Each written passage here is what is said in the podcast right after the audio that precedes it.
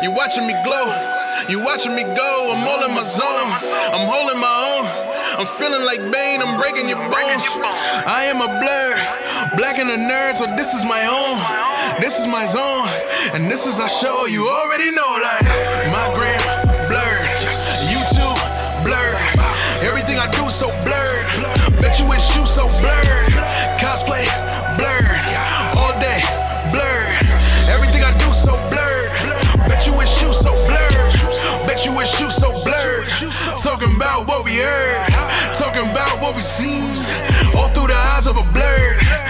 Everything that we do urge. Flying like a super person. Plus I got super friends.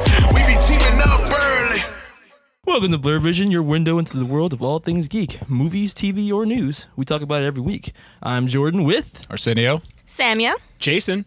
and we are the GSA of podcasting. Now upgrade to the defenders. Plus Jason. We're the defenders of podcasting. yeah, oh yeah, all right, I like that. Defenders of podcasting. Huzzah!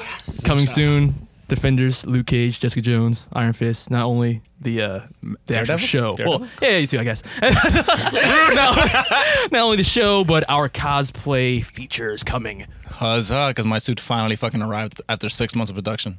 Yeah, this guy looks like a real life Charlie Cox. You guys haven't seen him, so I'm sure you have. if You follow my Instagram page at some point. Probably. Arsenal Arsenal, check it out. Let's talk about you for a second, Jason. Me. Yeah, Yeah, I do. You've been uh, you've been here for a couple episodes now. have. You haven't left.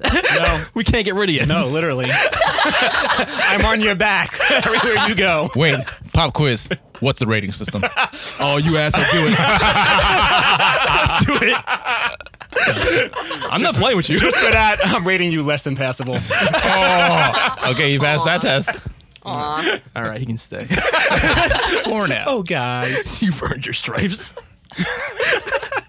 All right, and this week we are doing something different. Not only are we going to go over some of our 2016 highlights, but we're going to be talking about an old movie.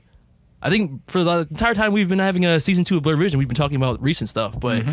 we haven't done a retrospective in a while. So we're going to do a retrospective review of everyone's favorite DC film, by which I mean mine. Batman versus Superman. Fuck you! I swear to I had a trigger, Jordan, every time. I will drop kick you. Man of Steel. Yeah, the movie that kicked off the DC Cinematic Universe and stalled. The movie that set expectations and then left them there. That's a good, very succinct review. I like that. That's To prove to the comment section that Jordan does indeed like DC. yeah, because I've been kind of labeled like a Marvel fanboy by the masses. Yeah. I don't know where that comes from, except for the fact that I think Civil War is the best movie of 2016. But I would say it's the movie that promised us hope, and it's questionable depending on who you ask. oh, Man of Steel. Yes. Yeah, we've got a naysayer in the room, which is good. we need one person to balance the equation of you know. That's true. Because me and Jordan would just jizz all over Bad of Steel, and Jason's like, ah, no. And I do feel like this was like it's kind of funny how you mentioned me being on the podcast. I feel like all these episodes was just like a, tra- a trap to get me here, just to have an intervention for why I should like Man of Steel. like Jason, sit down. We're gonna explain this to you right now. Listen, Jason, they keep trying to do it to me with Supergirl. It's okay. You'll survive. you won't be changed. Super Friends, high five. Yeah. Woo! There's a pattern I'm seeing here with us trying to get people to like super things. We don't, we're not the agenda. Arsenio and Jordan quickly hide their House of El back tattoos. All right, so let's get right into it. Before we get into Man of Steel, let's start off with iTunes reviews. Woo! We have none. 2017. Damn it, people. We had a good streak. We did. We had like a couple episodes where we get like three every episode. Yeah. Well, and we took a break for a little while. So That's I true. understand a lot of you are waking up from that January vacation. Review us. Please. Like us. Also, even if you have something uh, like slightly critical to say, we welcome it. It doesn't have to be five stars. We love that it's always five stars, but you have to be honest to us so we believe you. If we suck, tell us. Just be gentle, please. Please do. I Jordan won't cry. cries. no, see, you know me. You just finish my sentences. Right? of course. yeah, so just get on there. You know, like, subscribe our iTunes, uh, go on SoundCloud, you know, follow us there. Even on our pages. Yeah, our individual Instagram pages: Blurred Vision, Arsenio Us, Arsenal, Riot, Celine, The Nerd Truth. The Nerd Truth. Do it. Do it and love us. I I also want to start like actually accepting um, email questions too. Oh, yeah. Like I do like the Be a like good the idea. yeah the, the wide net of podcast questions on my Instagram page, but I would like to get like in like intimate reviews from people. I actually think I have a few, but I don't have them prepared, so I'll save it for next time. Ooh. Yeah, yeah, they're floating Intimate. around. Into- Blurred vision after dark. So, what's your dance belt size? huge. I've seen his ass. I can verify. yeah, it's not a good look from the back. Anyway, let's go right into our 2016 highlights. I'm Wait, I had one Podcast. job. Question. Oh! There we yeah, go. I was gonna say that too. The podcast question. question of I the had week. one job and I brought it. And it was really sad. I just mentioned it, and yet I still. And it obviously reminded all three of us. Exactly. yeah, and yeah, I still forgot. So what does that say? Organized. I was just gonna say that. So the podcast question of the week was well, I did too. One of which being the uh, what was the most disappointing villain of 2016? I think that's the one that blew up the most. Oh my god, it did. Four thousand freaking comments. I know. I just I wanted to look through them so I would be able to like be in on the ground floor with these answers, and I just I saw a flood of Lex Luthor, an occasional Diamondback, and sprinkle of Doomsday. If you had to guess, which one do you think won? Oh Lex- well, of, of the selection, it's Doomsday, and it's sad because when I look at the list, like I didn't intentionally do it this way, but three fourths of this list is DC characters. one and of- this one is why we Marvel. think you're a hater. But but are they not disappointing? Even if you like the movie, I'm not saying the movie. I'm saying the character, The villain, yeah. So we got Doomsday from BVS, Diamondback. Can you dig it? Joker. God damn that impression. And everyone's favorite Lex Luthor. Pop a Jolly Rancher in your mouth. is a three syllable word for tiny minds. Yeah. so who won? I thought it was Lex Luthor. Wasn't it Lex Luthor? That's who I thought it was. I You just saw are- so much. Correct. By a slim margin. It was actually around 30% for Lex Luthor and like literally like Pretty almost there for Joker, right? yeah, it was like Yeah. around like 24, 25 Yeah, for. Joker. Thanks. And then Doomsday follows. And I think just I think just by virtue cuz I think Diamondback should have won. I my personal vote is Diamondback. No, did No, you ever same. see my comment? yeah, I did. I tagged you in it. I was hoping okay, you so.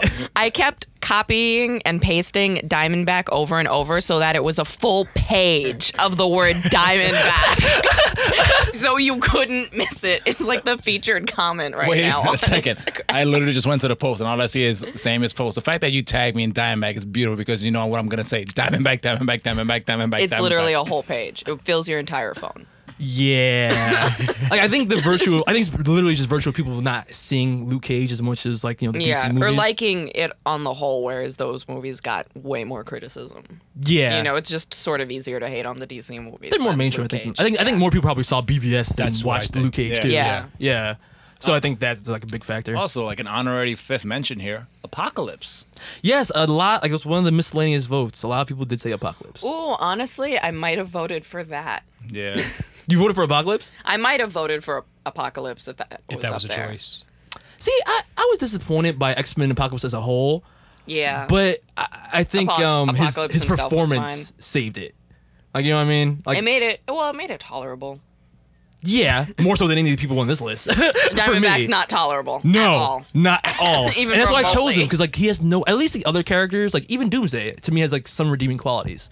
Like even though Doomsday is not the Doomsday I wanted to see, He still had a good fight. he had a good. F- meh. I don't know if I agree with that, but I would say that he served the Doomsday role. Like Yeah. he did exactly what Doomsday does in the comics. He killed Superman. Superman. Yeah, and he did it in a. That the stabbing was cool, especially how it mirrored the the Zod kill of Jor-El in Man of Steel. I'm glad you mentioned that because we were rewatching Man of Steel earlier. I mentioned the same. I was like, look at this. You get that reference? It's like, no. I'm like, yeah. when we get into it, like there's a lot of stuff. It, Yeah. It's weird in hindsight. Is off topic, but it's weird in, in hindsight that BVS made me appreciate Man of Steel Even more, and then Yeah. rewatching Man of Steel made me hate BVS even more. like, it, like it doesn't work both ways. You know what's funny is I was watching Man of Steel and I was like, okay, I kind of get the hatred a bit more now. Like I understood your hatred more. For BVS, Yeah, because Yeah. of Man of Steel. Yeah, and I think that maybe that's Just why from rewatching it. I'm such a, like an angry hater for BVS because I love Man of Steel so much. So like Yeah. it's when they take the setups for Man of Steel and don't follow through with it in BVS, it's like a slap to the face for me. I'm like, Yeah. stop slapping me in the face with your cock, Snyder. Blue tinted cock. I wanted to love it, not like this. But but I wonder. My vote is obvious. But Jason, what was your vote for a worst villain? It was a toss up for me between Lex Luthor and Joker. Mm-hmm. Okay. And I went with Joker just because I just hated Suicide Squad. I was gonna guess so you were gonna say much. Joker. And Yeah. it's just it's y- even before that movie came out, I was just I know. disgusted You not for by it, Joker. yeah. Adamant. I wish I had you in the podcast then because just like uh. every time any new footage or any new like pieces of like media came out, Jason was just like, nope, nope, nope, Nope, nope, nope, nope. This is not my Joker. It never will be. And time proves you right. No, yes. Yeah. asshole. Negative asshole. Oh my god. I only want to say one thing in defense of Lex Luthor, which everyone's gonna hate me for saying this. But All right, I'm gonna put my pitchfork down. Down blurred. but I just wanted to say I feel like one of the biggest criticisms of Lex Luthor is that it, he wasn't he didn't play like the Lex Luthor character that we expected to see or maybe wanted to see. Mm. But in terms of performance, if he wasn't supposed to be Lex Luthor, he would have been annoying, but I don't think anyone would have seen his performances that bad. I think it's the fact that it's Lex Luthor that he's playing. I agree that, that everybody hates on. So what annoys me a little bit about like the fact that everyone voted for him is that it wasn't a terrible performance. Like Diamondback is literally unbearable and mm. Doomsday is one dimensional. I agree with you, but the question wasn't who had a terrible performance. It was was disappointing. Yeah. So That's like to, true. to them, like you have these high ex- and you kind of nailed it. They had expectations for Luthor, and because he Yeah. is completely divergent from the expectations. They, Yeah. they wanted the Justice League animated series, Lex Luthor. Yes. And we got the original comics, Lex Luthor, who was a mad scientist before the whole business element was factored in. before the chemical explosion that burned off his hair. Yes. yes. His whole reason for hating Superman is because he lost his hair. yeah. Let that sink in.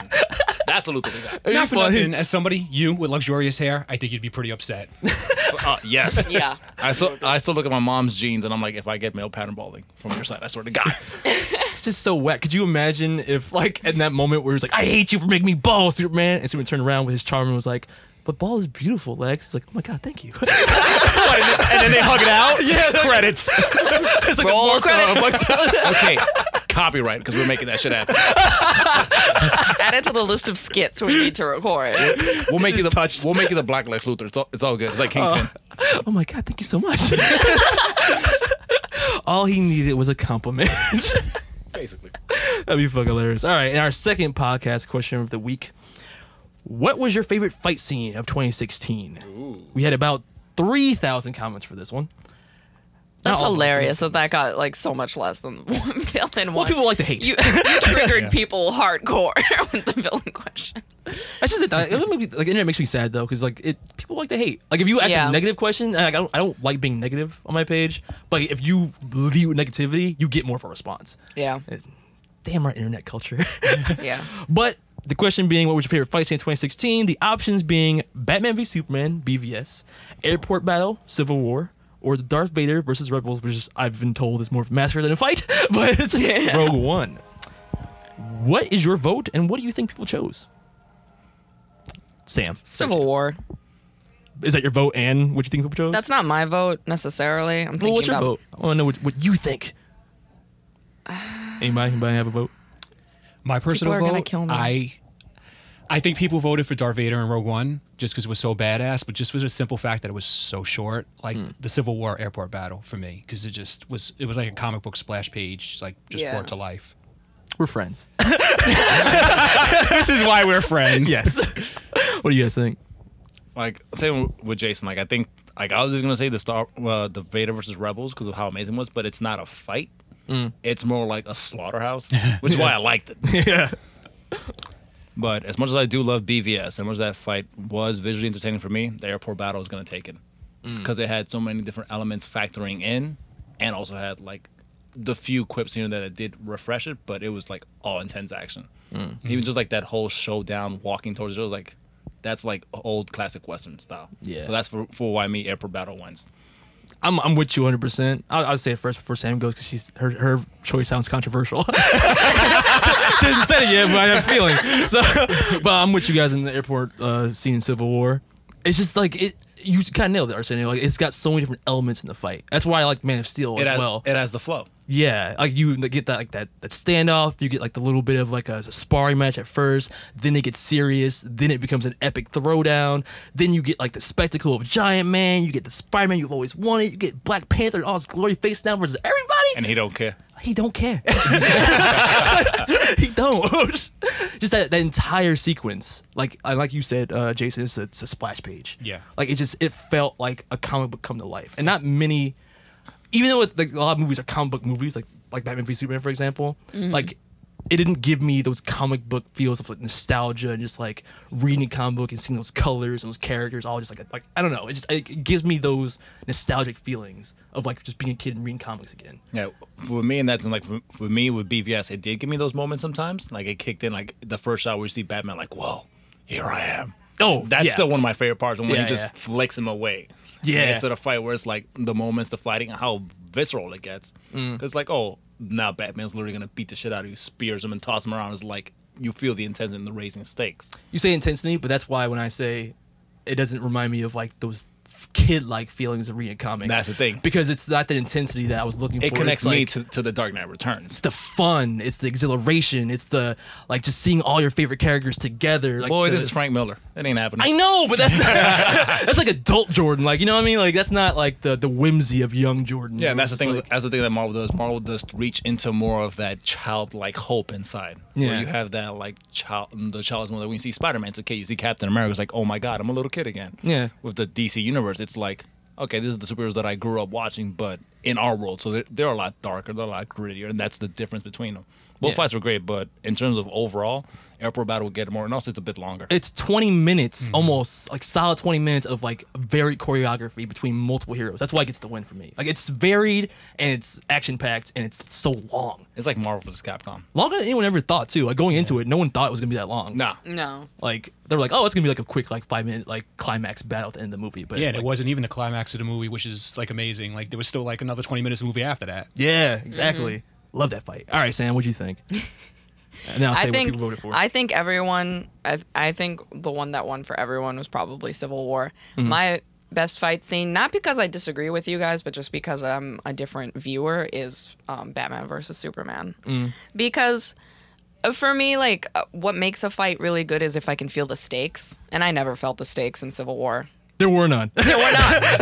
Marvel know? never has stakes. I mean, admittedly, I think in, in the fight, they're basically like, so we're just like throwing our punches, right? We're like we're holding our punches Yeah, back the no, entire it's time. like a schoolyard skirmish in a way because Yeah, it it's was. like everyone just gets off, dusts off, War, and goes War back Machine to might school. disagree. yeah, with you. except for Oh, he's the only one who's sorry, like, bro. Unless you're a brother, there's no stakes. and we got shots like for real. this some bullshit as he's falling. I need new black friends. Fuck being the token black guy. This wouldn't have happened to Terrence Howard. Oh, and it's oh my funny, God. the other token black guy dodged the blast that hit the other token black guy. so he was gonna hit one of them. like it had to go for one black guy. it, it was the battle of the black best friends. Yeah. yeah. All right, I'm sorry. No, it's okay. No, it's okay, but I mean, like that's that's the main reason why because like it was a great ride when I saw Civil War. Like again, I agree with everything that you guys say and how you mm-hmm. characterized it, but I also kind of like I never personally never need to see it again. Whereas like I don't really get tired of the Batman versus Superman fight. Oh man, I watched that airport fight so many times. I love that, that whole sequence. And I get it, and I get why, but unless there's stakes, I'm kind of just like I'm waiting for the next thing that does have stakes. But you know what? I don't I feel like there wasn't stakes because no matter what, you knew they were going to be friends at the end. We didn't see the Martha thing coming. Good point. We knew like they're- neither Yeah, one's going but- to kill the You other. knew that in the trailer. No, we Yeah. did know that, but the punches and the anger on both sides, and the way that the way the fight in Batman versus Superman starts off, where Superman's just trying to say like we're playing into his hands, and he can't get a word in edgewise, and Batman's that's not what just happy. eventually pisses him off. And that moment when Batman is like, "Uh oh." When he is, his punches don't do anything. I love that moment Like those moments. It's like ping, ping. Oh fuck, we're cool, right? yeah, he raises his hand. He's like, um, actually.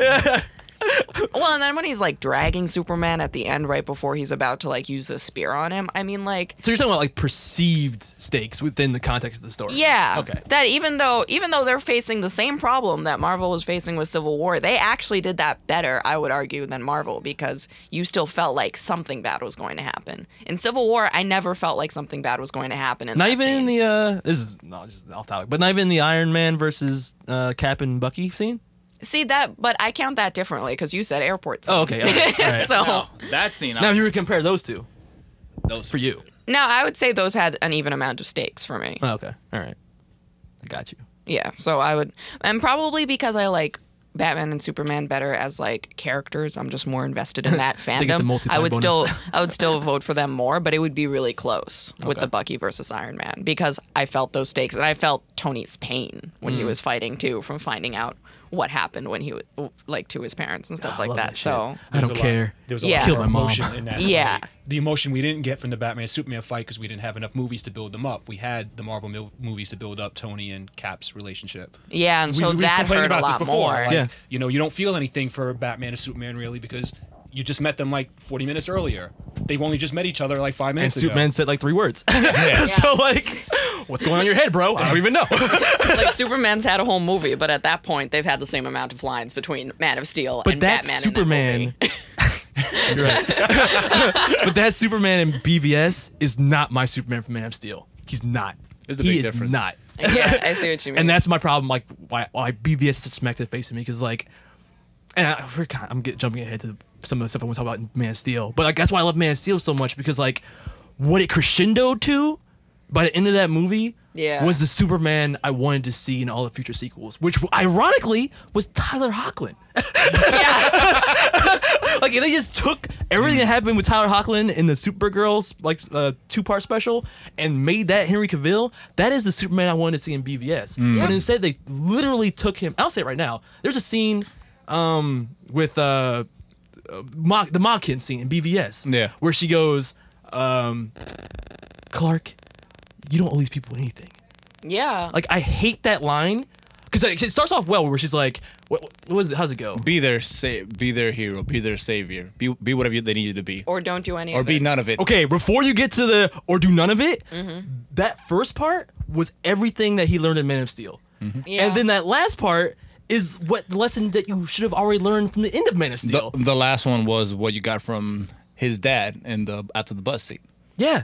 which was another. Which w- You do do it. He the We'll- whole thing we'll in Man of Steel is into he chose to be that hero. So at that point, having her say that is like regressive to his character. So like literally, it's a step backwards. Yeah. and it's just frustrating for me. For it's like you you the little bit of character development you had, because he also doesn't talk much in uh, Man of Steel either. like in hindsight, really. he doesn't Not talk a lot. really, Yeah. But like that little bit of character development he had, they took that away. And then I, because they don't have focusing it all on BVS, I don't know this guy. so I'm like, Yeah. who are you?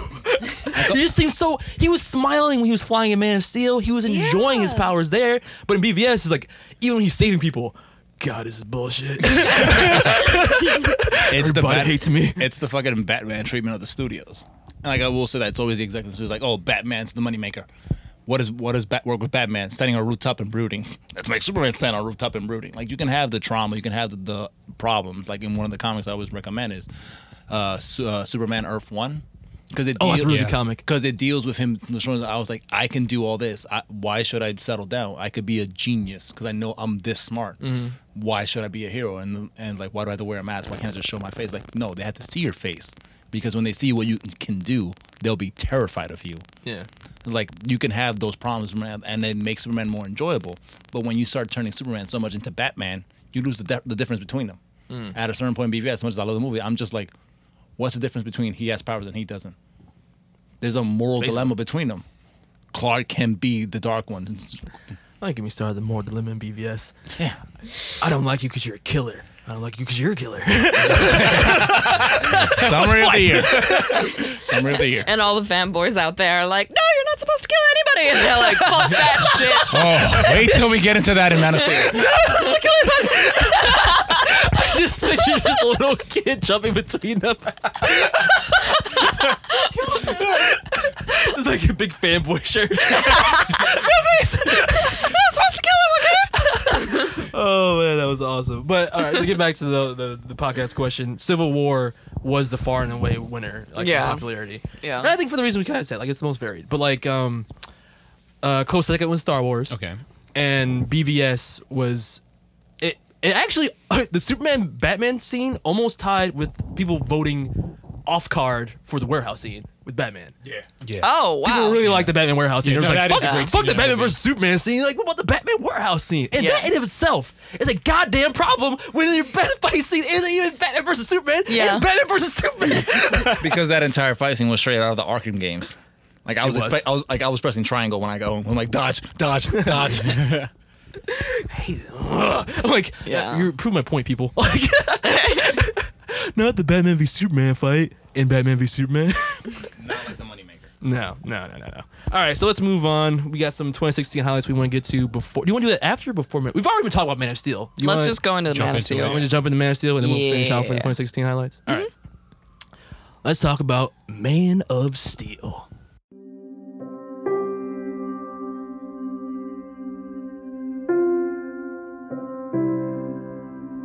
Goodbye, my son. Hopes and dreams travel with you. He'll be an outcast.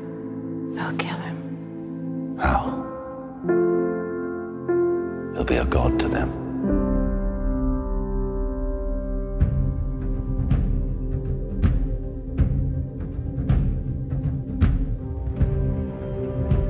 What if a child dreamed of becoming something other than what society had intended? What if a child aspired to something greater?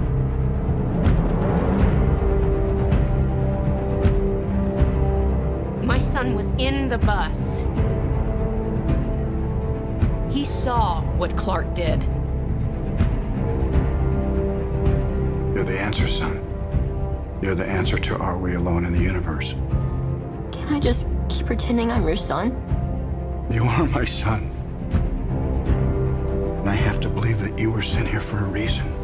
And even if it takes the rest of your life, you owe it to yourself to find out what that reason is. How do you find someone who has spent a lifetime covering his tracks? For some, he was a guardian angel. For others, a ghost who never quite fit in. You will give the people of Earth an ideal to strive towards. They will race behind you. They will stumble. They will fall. But in time, they will join you in the sun. In time, you will help them accomplish wonders.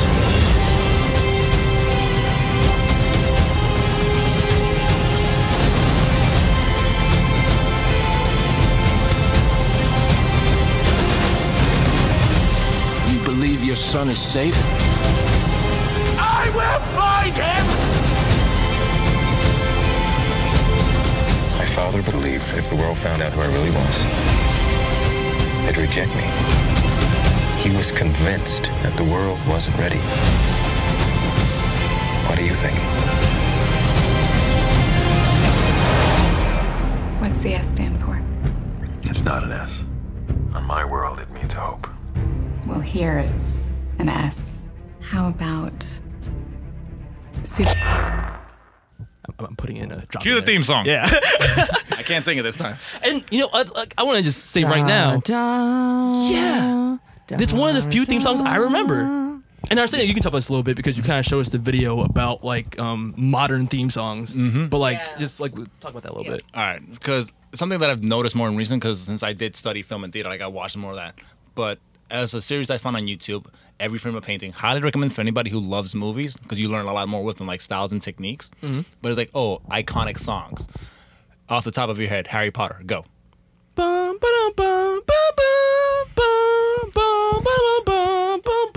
Batman. Which one? Tim Burton. Uh, wait, I'm thinking. Was of- it dun, dun, dun, dun, dun, dun? Dun.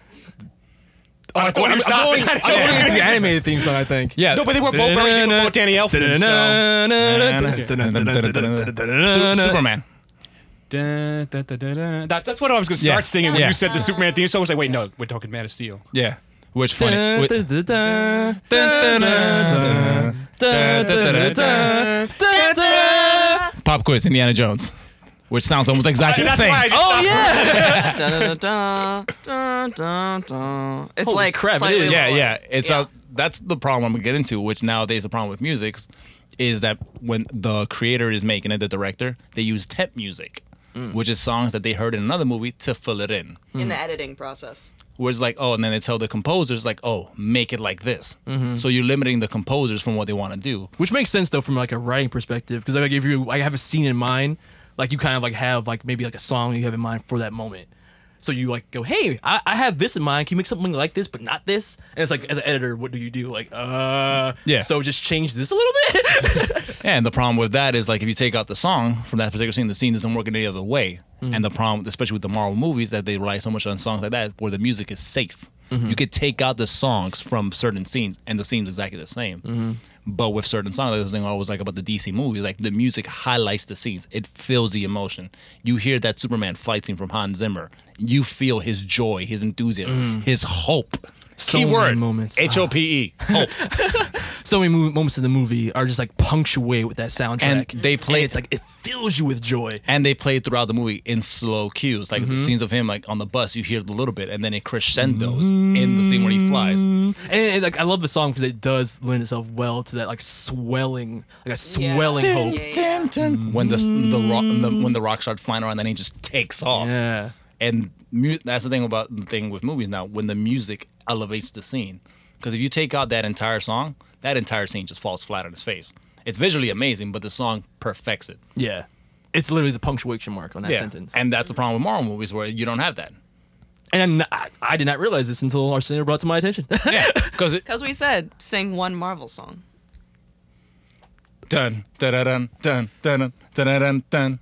That's the opening, dun, right? Dun, dun, or is that? I'm trying to remember like how that goes, the Avengers song. Yeah dun, dun. Yeah. But we did But I can't even keep it up on like key. off the No, it's top of X-Men. our, I started singing like, oh, it's X Men. But I remember we were watching the video, like off the top of our head, none of us could do the Captain America theme. But when they played it, we all recognized it. Like, oh yeah, that is a great Yeah. theme. But again, we just heard it last week. I already forgot it. and I that, did forget too. And, and that and that's a perfect example because the thing is what they actually said is like make the music forgettable and eventually the songs become like an air conditioner you forget about it because it just fades into the background Yeah. the captain america scene which is what i recommend everyone to watch the series is when he's walking through the museum seeing what's the memories of him and you're getting the exposition. I was like, oh, young Steve Rogers, Mm. indoctrined to this super secret soldier syndrome, like shit that we already know. Yeah. You take the entire dialogue out and you just have the scene of him just walking around, the music swelling, seeing his transformation, the Mm. little kid looking up to him and being like, oh my God.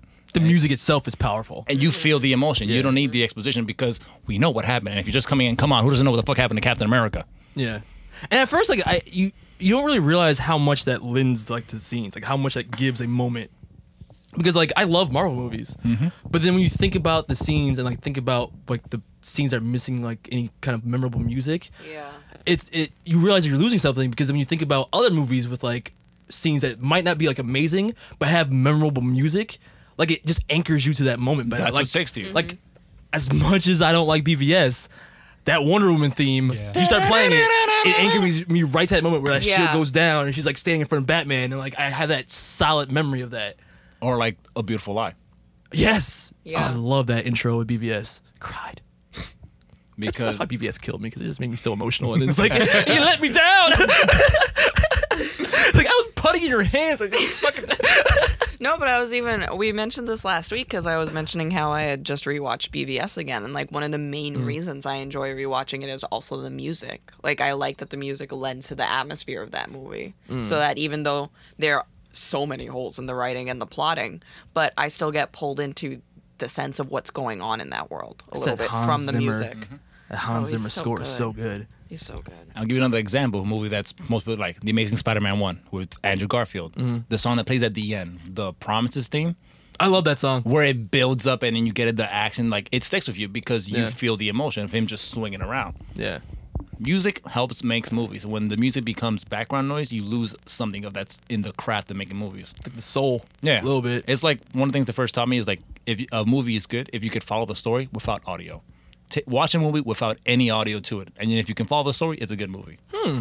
They teach you this in storyboarding too that when artists are storyboarding any movie, not even just animation, you do it without the lines. You show the action in every single frame because what's our problem with exposition? It's lines that are just telling you what's going on instead of showing mm-hmm. what's going on. Yeah. So that's what it really comes down to.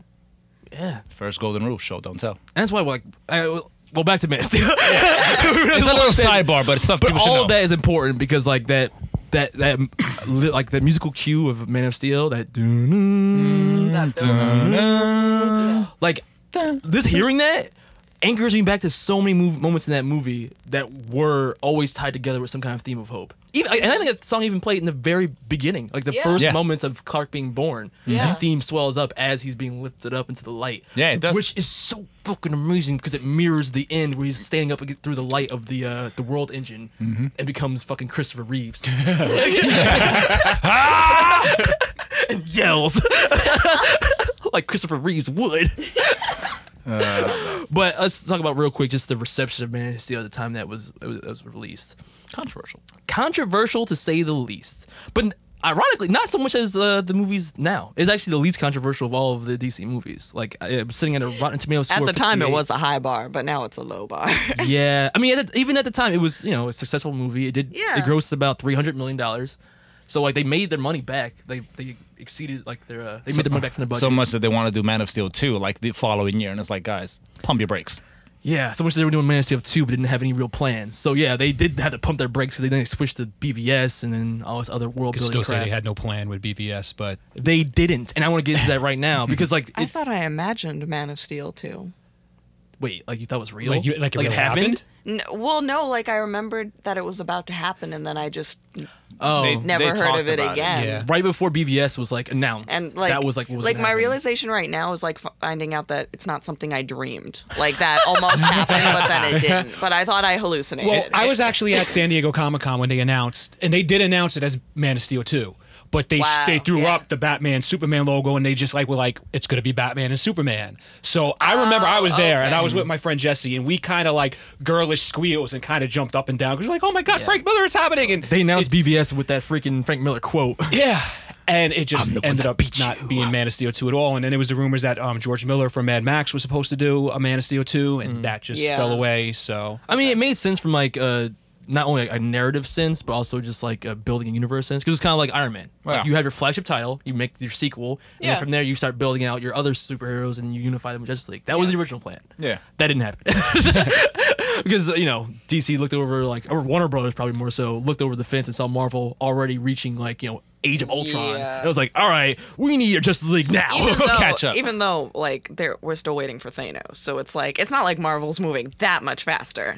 But, yeah, but in corporate people's minds, they're Yeah, like, "Oh, we're so far behind. If we don't have universe, we're gonna be and we need money, forgotten." so That's the problem with corporate sometimes. They don't really know the arc building. That's, that's, why you need, that's why you need a fucking fan in a position be like, listen, do this. Yeah, you see the big picture, but you don't see the big picture. If that makes any sense. So it had a mixed reception. It's got 58% on Rotten Tomatoes, 55% Metacritic, and a 7 out of 10 on IMDb. Um, but even at the time of its reception, people were like, were already mixed on like the, the tone. Thought people thought it was too dark. Thought it was like Dark Knight, too much Christopher Nolan. And I will argue that the reason the fucking universe is falling apart is because there's no one to Christopher Nolan. it wasn't too much. Is that they are trying to emulate his style without him. Yeah. yeah, no, let let the man do his own job and do do you, Because you know what the difference is between dear Warner Brothers, do you? Do you? I've got two strong words for you. Do you? Like, do you know what the only difference between Man of Steel and BVS is in terms of the creative minds behind it? You said it. It's not Christopher Nolan. It's just Christopher Nolan. That's Yeah. the only difference. The only difference is the story for Man, the story and screenplay were by um, Christopher Nolan and David Goyer. Yeah, So the David, David Goyer took the story that he came up with with Nolan and wrote the screenplay for it. So Nolan didn't write the screenplay; he just wrote the story. okay. come BVS, Goyer and this guy Chris Terrio, who the only per- the thing that he's done that of note that I know of is Argo, Yeah. which is a good movie. So it's like what? But Yeah, them working bad. together is what made BVS, and they are the same people, the exact same people who are working on Justice League. But they brought him in late, didn't, didn't they? Like, didn't Affleck bring him Mm. in because they were having issues and they needed to do a rewrite? I don't think he was. That would make beginning. sense. That would make, I don't know that, but Yeah. that would make a lot of sense I'm almost because he's from. Argo and Yeah. worked with Ben Affleck Yeah. beforehand. Exactly. There's no other reason why that would have happened again unless he brought them in. Yeah. And still scary. reading Since he's trying to take over more power on the next movies, Ben Affleck Yeah. is trying to take more power on the next movies happening. I think he's kind of vested in it and not becoming a shit show. Still scary though, because It that is still means if Terrio came in, I don't care at what point in the process he came in, it ain't help. Him trying to fix the script ain't help. Either you made the ship sink or you sank it. Yeah. or you watched this thing. Or you just let it happen. Bye, bitches. The only thing evil needs to prevail is for good men to not do their rewrites properly. Terrio just stood by and watched. Men, but men are still good. Watched as Snyder and Goyer butt fucked and raped this goddamn movie. Dear God, man. Anyway. Tell me how you really feel. yeah. But it just I, I don't know. That scared me for Jus- Justice League mm-hmm. because like I didn't realize at the time that I thought Nolan just produced Man of Steel. I mm-hmm. didn't realize that he actually came up with the the story, and that's a big deal. Like to come up with this story, you basically came up with like the outline for the story, and the script filled in the, like the details. Yeah. But like without that input, and because now in hindsight I do see that they're trying to emulate that Dark Knight style, but without the guy who made the Dark Knight style, Yeah. It's like it's not boding well for Justice League in my mind. It was. It's like um when you have Iron Man one, like if they try to do Iron Man two without Jon Favreau, exactly. and that that movie is still amazing because they literally ad libbed that movie.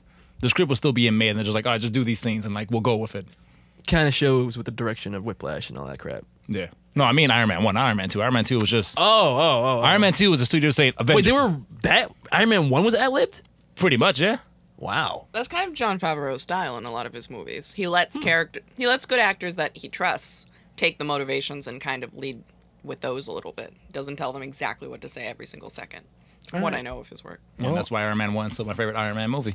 It's the best by far. Yeah. Well, duh. It's not. But uh, hopefully, Terrio has that same approach with uh with Justice League. No, but you just reminded me too when you mentioned like how the first reception when Man of Steel was first coming out with the trailers, like the first teaser trailer was like shows the little kid with the cape mm-hmm. and like he's soul searching. My, Yeah. my buddy Joe messaged me. He's like, "Really? Superman's got to find himself." I'm like, "Bro, he took ten years on Smallville. You should be shouldn't be surprised at this point." to put on a goddamn suit. yeah, which he never wore. put on the suit. But that's the next episode. But it was, it was like, oh, okay, I get it. Doing a whole Dark Superman, like him finding himself. It was like, it's good moral questions to ask for a guy who's basically a god. Mm. But it's just how you. When the first trailer came out, I was like, okay, I'll see how this comes out. I'm like, oh, new Superman. It's not Superman Returns, but like another soul finding movie. He's not going to wear the suit till the end. So in the beginning, I, I was at the moments where I was just like, this might not be that great. Mm. Then I come up watching, I was like, wow, I actually fucking love this movie. It was funny. I don't think I watched any trailers for the movie before it came out, but I was blown away when I saw it. Like in the theater, like Snyder does amazing work when he's on point. Like eh, just so much of that movie just blew me away when I saw it. But Blue. what, what, ah. but what I wanted to talk about was Man of Steel was not planned to be part of a greater universe when it was conceived, and it's interesting. Like that's another thing that's like just a check mark in what I'm worried about for like Justice League in the future movies, because like this is a movie that had like cameos and references and Easter eggs and stuff like that. But it wasn't shoved down your throat. It wasn't shoved down your throat, but it's also because it wasn't built with like that um, idea that yeah we're gonna make a million spin-offs from this. So we gotta shove in X Y Z characters that are gonna have their future movies, and we have like put these elements in the story, so we have these spin-offs like set up later down the line. It was its own complete story, and that's what I think also helped focus it and make it like so good in Yeah. comparison to the other DC movies. Well, not to diverge that much. Um, I don't know if you guys saw this earlier, but I like to dash hope because you know supervillain here. But Fuck uh, you with your evil goatee. That's why he has a goatee. Did you see this earlier? Uh, this is the headline: Wonder Woman and Justice League said to be disasters.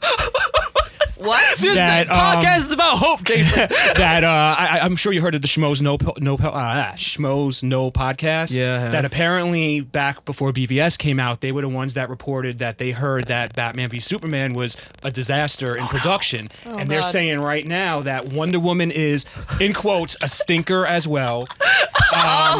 this podcast is supposed to be Yeah, about um, hope for the DC. Store. The DC universe. source said, I'm very disappointed in what I saw, and it seems like all the problems are the same problems. It's discombobulated. It does it doesn't have You are hearing our live heartbreaking. This is awesome. it doesn't have well trust me i want wonder woman to succeed this hurts me too but it doesn't have narrative flow it just it's just very disjointed and they're basically saying the same thing about justice league that um it's it's a in quotation marks they hear it's a mess No. Drawn, drawn him out. Drawn, drawn him out. Come on, flight, baby. so my my heart hurts right now because it's like i Oh my i'm God. hoping wonder woman is what renews the dceu It's and, not. this- and i know like a lot of people say well just this is just like rumors but they said the same thing about bvs and they were right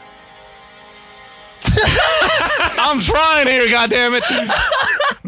Hope will rise.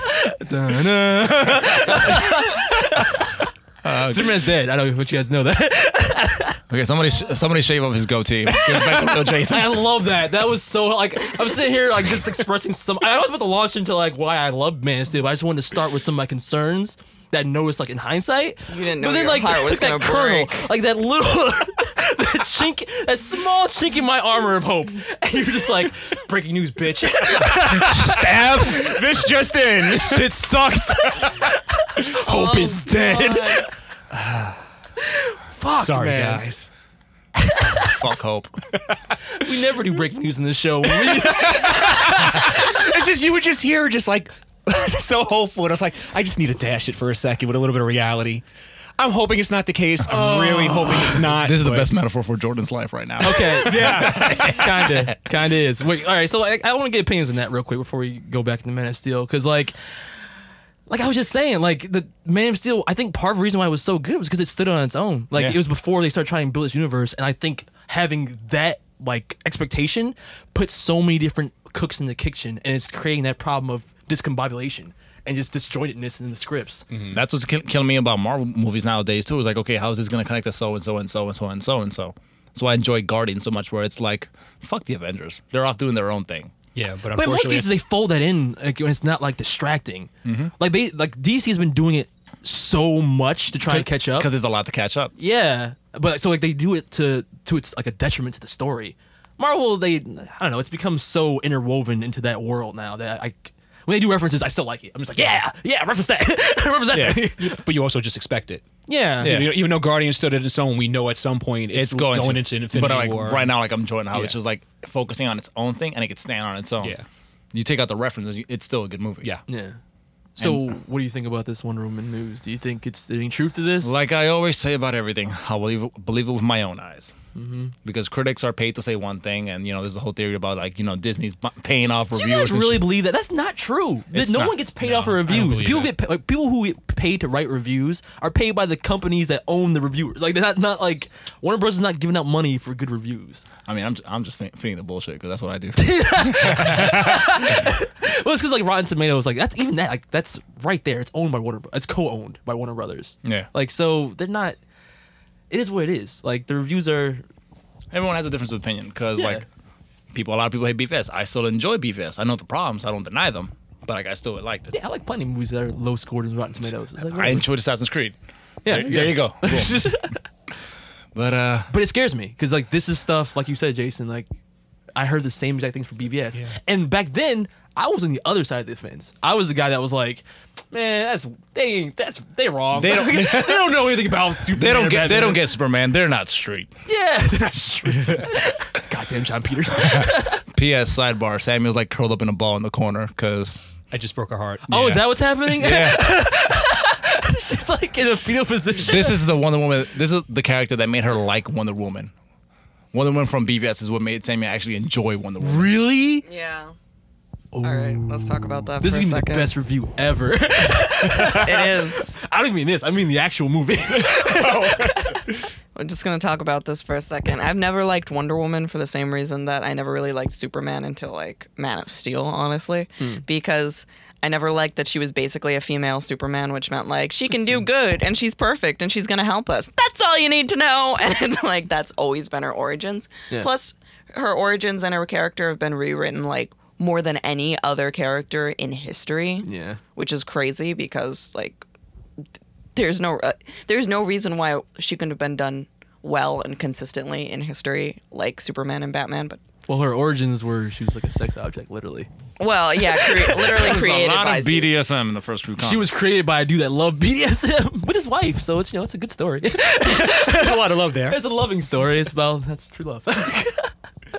so so I never really liked Wonder Woman that much but I liked her in this one because I understood her to be like an Amazonian warrior who is kind of staying to her own because she's been around and she's seen man she's seen man like not do everything that they're supposed to and has tried to help them before and it hasn't really worked out so now she's going to like stay in her own lane but like it was such a catastrophic situation that she ended up getting pulled into BVS anyway yeah. like into that scenario. But I really liked that that they made me understood understand her that way instead of just like, yeah, guys, justice. Like I'm gonna help you out. You know, it's like there's none of that. And I Yeah, really guys, appreciated that there was none of that.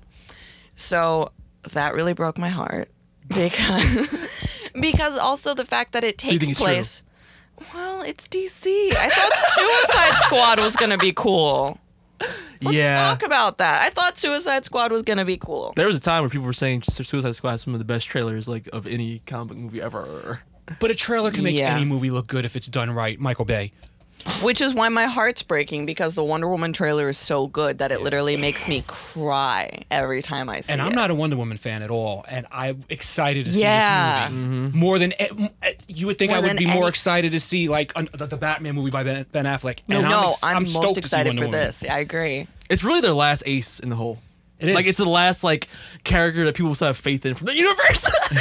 Like, it's the Because the last thing is, is that the way they've set it up, it has the potential to be another Man of Steel more than a Mm. BVS because it's happening. Like, yeah, it's like In a past superhero events, but it's in a vacuum. It's before the events of BVS. It's when that photo was taken. Yeah. So it doesn't with the have cool theme song. Yeah. so it doesn't have to connect to anything else except for the fact that Wonder Woman is a thing. Yeah. That's literally all it has to establish. They really don't have to do more than that. If they try to do more than that, they're going to choke it to death. Yeah. So the question of the day is, without all that baggage, why is it still a disjointed script? I guess it's the same hands that are have been in the same. The wrong hands are in the kitchen still. They they need. Um, who is it that's in charge of the Marvel movies? Is it Feige? Yeah, or- Feige. They need that Feige. They need somebody just. Fanboys will tell you that it's Geoff Johns. but they say it is, but it seems like it's not. I don't know. Yeah, but Geoff Johns also, also did Green Lantern in the movie, True. which I will give it credit. It was uh, very extensively researched, but the script was bleh. I don't give a fuck how researched it is. No, they need they it's a bad story. It's a bad story. DC needs to be DC Studios or it needs to, you know, say die and just crawl away. Hey, I I'll give them to Justice League. Even if Wonder Woman sucks, like, and that's gonna hurt. No, I know. I'm gonna go like if, if Wonder Woman sucks, that is literally like just the last gunshot, and I, I'll be literally crawling to Justice League. Like, I guess I like it. so basically, what Jordan's doing for Logan. yeah. Well, yeah. Oh. Wow. the range of emotions that just went through you. And he says he's not an actor. Well, first I had to think about it. it's like, wait, but uh, and I was like, no, that's true. But then it's like, but I, I like Logan more as a character because I've had more time with him. But the same thing, if it hurts me, but X Men it's Origins done. Wolverine. Yeah, he's hurt me before a lot. he's hurt me twice before. Hurt yourself. But Wolverine the rest of the time. He's been the best part of the other movies. Yeah. yeah. So like, yeah, I, I just, this is like a thing where like, if this sucks, I just lose faith in the universe completely. Because they've already ruined the Man of Steel element. I love Superman already. They fucked that up. I love Wonder Woman was like only like and Batman. But even Batman, like I just I don't know. I just didn't see enough of what he can do as the detective mm-hmm. to get Yeah. a true sense of his character. So like that wasn't why I was. I didn't walk away from Batman v Superman going, I can't wait to see Batman. I was already thinking that when I saw the trailer because I saw the entire fight scene in the trailer, so I know how badass he was. But I walked away from that movie going, the only positive thing that I didn't know about was Wonder Woman. 'Cause They showed it in the Yeah. trailers, but they didn't show as much. Yeah, So it was you like- couldn't see what she could do, and then it was like the Yeah. best. We didn't talk about the Batman news. The, 'cause there has been those murmurings of them asking about the script, and I don't want to quote it. Jason, what'd you say about that? no, that Ben Affleck. Well, I don't remember his exact quote, but something along the lines: "If the script isn't right, he's not going to do it." And I'm just like, "But motherfucker, you're writing the script." I don't like it. You wrote it. I still don't like it. That's the resident fan right there. I'm a fucking writing script. What's that mean? like I'm a Ben Affleck fan, and I'm a Batman. Uh, I'm a fan of his version of Batman. I'm waiting to get to that movie, and like I'm worried we're not going to get to that movie. It sounds like he's backpedaling out of the like directing role. Yeah, and we because he has to act in it, but he doesn't have to direct it. Yeah, Yeah. exactly. And we already know there's problems with Flash, and I think there was like murmurings of problems with Aquaman. So it's like, what the fuck is Batman going was supposed to take the slot of Flash, Yeah. but now it's not because that's not ready either. So what what's going on? that now they just you just wrote up Like, like if if you- mentioned Green Lantern Corps. Yeah. It's like and that one got me excited because like, oh, it's gonna be like a Die Hard kind of flick, like the whole buddy cop shit. I'm just like, that sounds amazing. It is dudes in a room just spitballing ideas at DC Warner Brothers.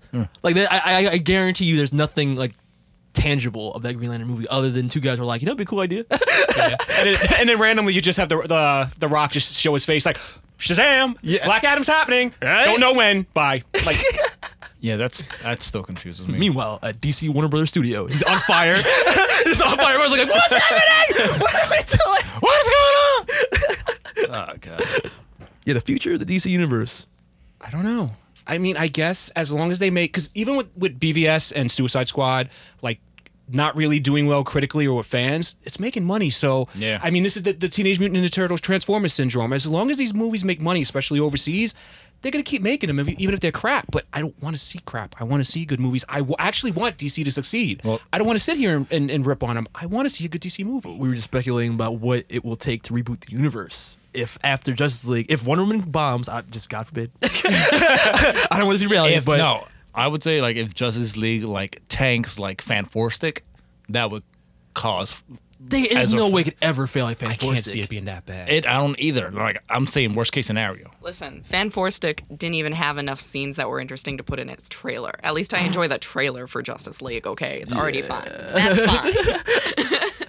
But I think that'll be it. If Wonder Woman tanks and Justice League, and I I don't even think it has to be a, a monetary tank. And I think if Justice League does less business than BVS, then execs would be like, maybe we should reboot. Which is Yeah. maybe Yeah. now it's time. Yeah, no. Yeah, They're not gonna that'll want to be keep it. pouring money into that ship. If they're both, uh, this is my, I'm gonna throw this out now as my prediction. But if both those movies don't do well critically, and Justice League does less financially than BVS, reboot. That's what happened with Sony and Spider Man.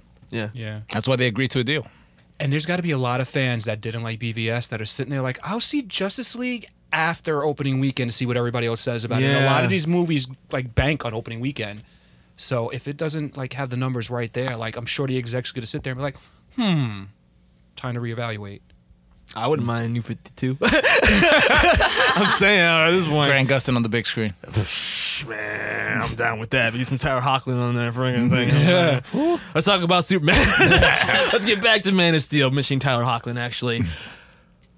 Because I think we should go around and like give our overall thoughts on the movie first before we like go into like, our, some of our favorite scenes or like scenes that we didn't like in your case, Jason. but um, I actually want to start because I'm the harshest critic on BVS, I think in this room. No, really. You made it a fucking verb. it always comes up every episode. he only made it a verb for everything wrong with anything. Yeah, if literally I go from smiling at something to frowning by the end of it, I call it BVSing. So He does this when he wakes up. It's like, oh, it's a good day. It starts raining. I BVS'd it. way to go, God! Way to BVS this. but like, I think it's because like I I love Man of Steel so much. I was so dialed in to that first movie, and like again, I didn't go in, in with any expectations. So when I went in and was blown away, I was so excited to see. Well, first the Man of Steel sequel. 'cause I wanted to see what would they would do with that, with like maybe like Brainiac. Brainiac, yeah, or the what Lex Luthor would be like this universe. I was thinking like maybe it's gonna be um Not doing real estate. I was hoping it was gonna be what's his name from Breaking Bad. Bryan Cranston. Bryan Cranston. Bryan Cranston. Our, Yeah. Zor- our Zordon. or even um uh what's his name? Will Harris. Where'd that come from? Wolf. Damn, what's his name? Die Hard. Bruce Willis. Bruce Willis. Bruce Willis. Will Harrison. That'd be interesting. I never, I never Yeah. thought of that. I don't. Me either. Brian hmm. Cranston was like my go-to. Yeah, He I might think have I think Kevin Smith mentioned that. I kind of like the idea, just as like a blue collar Lex Luthor. Hmm. wrong. Sorry, I just love that line. I just love that line. But just like I, I had high expectations mm-hmm. after this movie because they set it up in such an amazing way for Superman's character to evolve. The, the initial complaints and poor reception of the movie was that coming out of it, people didn't think that the Superman that was portrayed Man of Steel was Superman. They thought that version, in hindsight, this is amazing, but in they, they thought that version was too grim dark, too Dark Knight, not enough hope, not enough sunshine. And it's like, you haven't even seen BVS yet. There's so much fire in that movie. You gotta come to an end and be like, "Am I too soon? Yeah. You don't know. yeah, basically. It's like, motherfuckers, you don't know what depressing is. You're right about him. You're always right about him." You've always needed Nolan. Yeah, they thought that was hopeless. No. Hope was baked into the foundation of that movie. And even though, like, again, in hindsight, this is all in hindsight, they didn't really, like, man, like, Henry Cavill didn't have as many lines that I thought he did when I watched the movie the first time. It's a, I I can see all of the earmarks in this movie of things that happen later on in BVS, mm-hmm. where, like, the life of character and stuff like that. The problem is, I guess without Nolan's vision for the story. Yeah, he might not talk much, but the story itself of Man of Steel Molds creates him. a foundation for that character to like be characterized. And that's what kills me too, because Henry Cavill is a good actor. Yes. I mean, in Man of Steel, it's it's all people do a lot of monologues at him. Yeah. It's not like conversations. There's a lot of people just talking at him, telling him how important his role is, and then him like kind of bouncing off that. Yeah. It's it, but through that and through the flashbacks, he doesn't have to say much because you see his character and it's played the, out. It's the subtleties too, because like when I was rewatching, we watching the scene where they get onto the ship. Mm-hmm. The second he's on the ship, you see him like struggling, and it's like, oh, something's going on. Yeah. Before they get to the part where it's like, I feel weak. It's like you see him like blinking more, twitching. And it's like, oh shit, that's subtlety in acting that shows what he can do. But it's like, no, just stand there and be a brick. No, my man can act. Yeah. I really feel like that. And he, there's moments in Man of Steel even that like he was charming to me. Again, not not in that sense that they give him a lot of dialogue, but just in like the way the, some of the looks he would give, Mm-hmm. some of like the like some of the like the reactions people would have to the things he would say. The, the tornado scene. Yeah, stuff like that. But like Tyler Hoechlin, he's ah, oh, we'll get into it.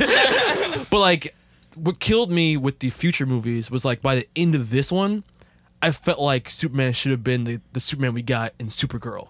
Tyler Hoechlin's character in Supergirl is exactly what I wanted Henry Cavill to be in the future movies. Even in a darker universe, but like having that, because even Hawkman had a bit of a darker streak to him. Yeah. So too. And it makes it like in, in this movie, like the, there were moments where like um like bullies would basically torture him, and he would have anger. They were like, re- yes, exactly, like those really quick slow scenes of him like squeezing the uh, the the railing of that fence and actually damaging it. So like, even though he held back, he's you still see the human part of him that he's still getting angry, which makes it all the more powerful when you see that he's trying to overcome that to be the person that the world needs him to be, which is a lot like a lot of theme of Man of Steel. So like to have that not go anywhere in future movies like number one that kills me mm-hmm. but like i get why people like didn't like this movie as much as maybe like like if they, they didn't see those elements i could see why they didn't like it like if you didn't see that those elements filling his character around him i understand why they might have like saw the hope in this character Yeah. somehow not talking much like fucks it all up That does have an effect too. And like Yeah. that's not even getting to the whole fact of the huge controversy over how he handled Zod, because that was a big talk when that happened. Yes, but this is a young and inexperienced Superman, Mm-hmm. so that's why I was I, I would give more leeway to stuff like that. It makes sense for his character. Like he, this is literally his first time flying was a couple hours ago. Yeah. So like it makes sense that he wouldn't make all the choices that the Superman we know and love would make. It's like maybe I shouldn't fly so fast that I'm breaking everything around me. I don't know the limitations. yeah, and there are little moments in BVS where like he's like, oh, he learned. Like when he took Doomsday to space immediately. Like, Yeah. Oh, okay.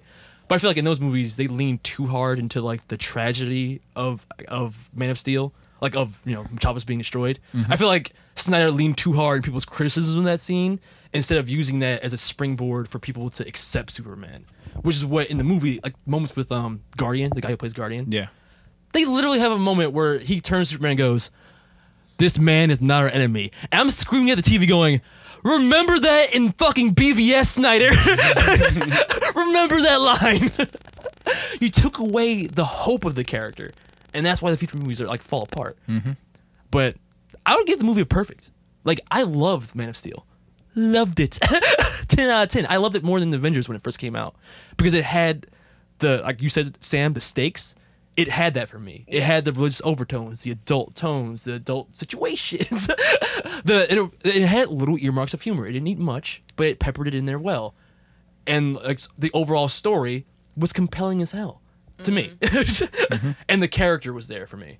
So like, it actually made me care for that character. So like, what, what did you guys think?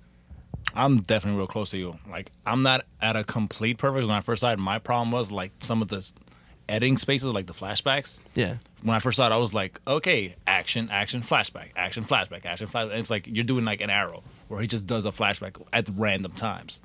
Like I'm so used to like the original one, whereas like you have the full chronology. Like You thought it was random? At first, yeah, but did, too. watching it again. Oh, I thought that was a genius way to I- edit it, the it- origin. It, really bugged me on my first viewing. really? on the first Wow. viewing. Yeah. When I saw it again, then I started appreciating it more because I was like, oh, okay, now I see why they chose it too. Mm-hmm. But the first time I was like, because I'm so used to like, like probably the same with Jason, like the original Superman, where it's like space, parents, Kansas, grows up, becomes Superman. Like Mm-hmm. it has that classic flow. This one, it just, it's spicing it up, but I was like, is it doing it just to be different? Because that's what I first read into. But for me, watching again, especially now, with all these how much of them, it's damn near perfect for me.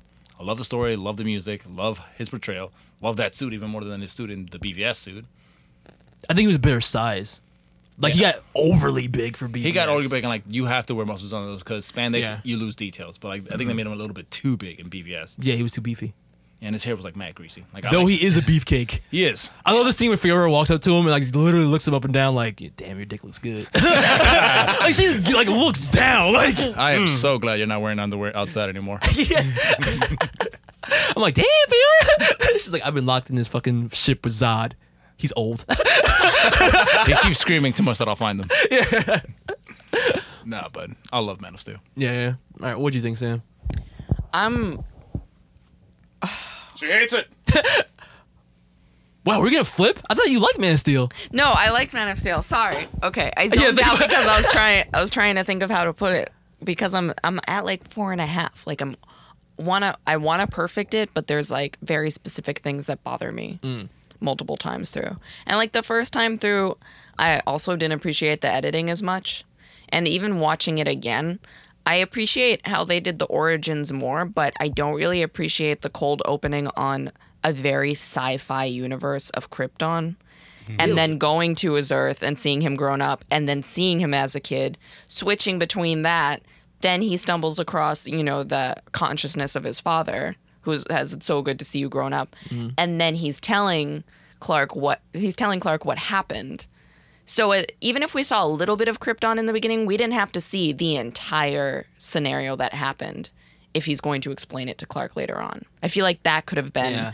cut up a little bit more because it felt like I, as a viewer, I was always had to be in three places.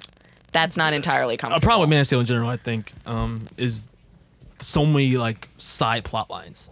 There's Yeah. so many like just Yeah. the codex, and then you got Yeah. the whole thing with um the, the oh, but the atmosphere of Krypton. And yeah, and like, and when we when we find when we come across Lois, like obviously we come across Lois because Clark needs to come across you know his dad's consciousness and Mhm. find out who he is. But even that feels random at first. It's like, so why are we here now? You know, why aren't we on an oil rig or in space or like watching little little tiny Clark? He's so handsome. He's so handsome. He's so handsome.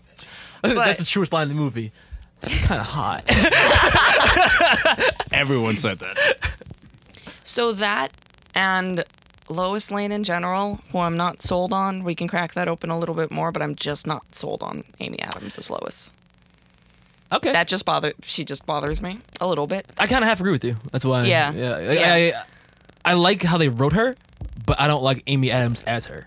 If that makes sense. Yeah. Nail on the fucking head. That's yeah. what we said earlier. Like just slot in anyone else, but the same lines. Except Megan Fox. Well, Fuck you. triggered. triggered. Except. Not Triggered. even mentioning her, Just of course. reminding her she exists. yeah. Um no, I agree. Though she was a better reporter than Lois Lane was in BVS. I'm just saying. She's a good reporter in this. I liked her in Man of Steel, but in BVS. we have to find the bullet! no, we don't. I've seen Amy Adams do good characters, but like she's just she just doesn't sell it She's for not some right reason. for the role. I don't. no. think. no. She's not. So She didn't even like have good chemistry with him. Like they don't even like they don't ki- look like a match. She's kind That of a makes cold sense. fish to him. That's how my mom would say it. A cold fish. A cold fish. Well, just like she's I can see that she's aware of how she's supposed to look. I mm. don't but I don't believe it mm, when okay. she's playing that role, you know. And Lo, like Lois Lane is a hard thing because it's like one of the most infuriating females in comic book history is Lois Lane because she's getting saved every 5 fucking seconds.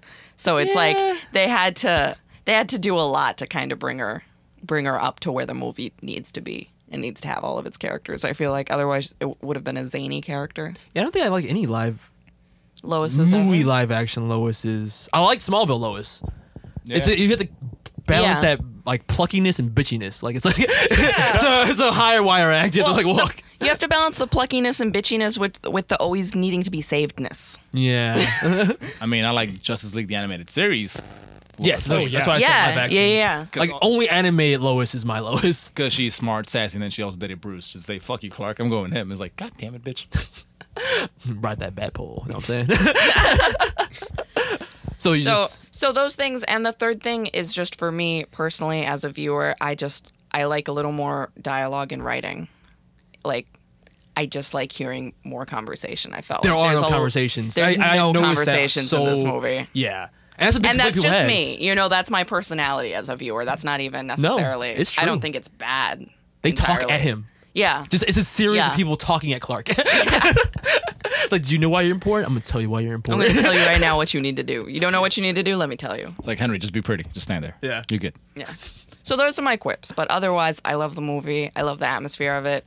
I love the tone, and I love that they made Superman like real to me and believable. That I got to see him as a kid, kind of go through all of that stuff. And you know, you wonder like, how is somebody who can like see through everything? How does he deal with that when that's a new thing when he doesn't know how to control it yet? I And like that they went into that. Amazing scene. That's one of my Yeah. favorites. Yeah. The like, make the world small, Clark. Make the world an island. Make my voice an island. Like, Mm-hmm. Yeah. oh my god. I, I wish they had a few more scenes with him and his mother, because like I, I that relationship needed more time. Because like Yeah. even that one moment was great. It would have been a much more believable and grounding relationship up to BVS if they had just like let them interact more. Yeah, But especially if they again, she's talking at Pac-Man. him. So Yeah, she's talking. like everybody else in the movie. All right, what do you think, Jason? Man, I don't even know where to start. Damn. fucking hates it. No, no, I, I don't. When I walked out of the movie, I hated it. I hated it. I think one of, I know I'm probably in, in a minority here too, but I'm not the biggest fan of the Christopher Nolan Batman movies, and I've always said Any of them? not really because I wanted I want Batman as a Superman movie, and those are really good cop movies that happen to have a guy in a right. mask. That's I don't true. think they're good Superman. I mean, I don't think they're good Batman superhero movies. I feel like Man of Steel is a very good sci-fi alien invasion movie, but it's not a good superhero movie.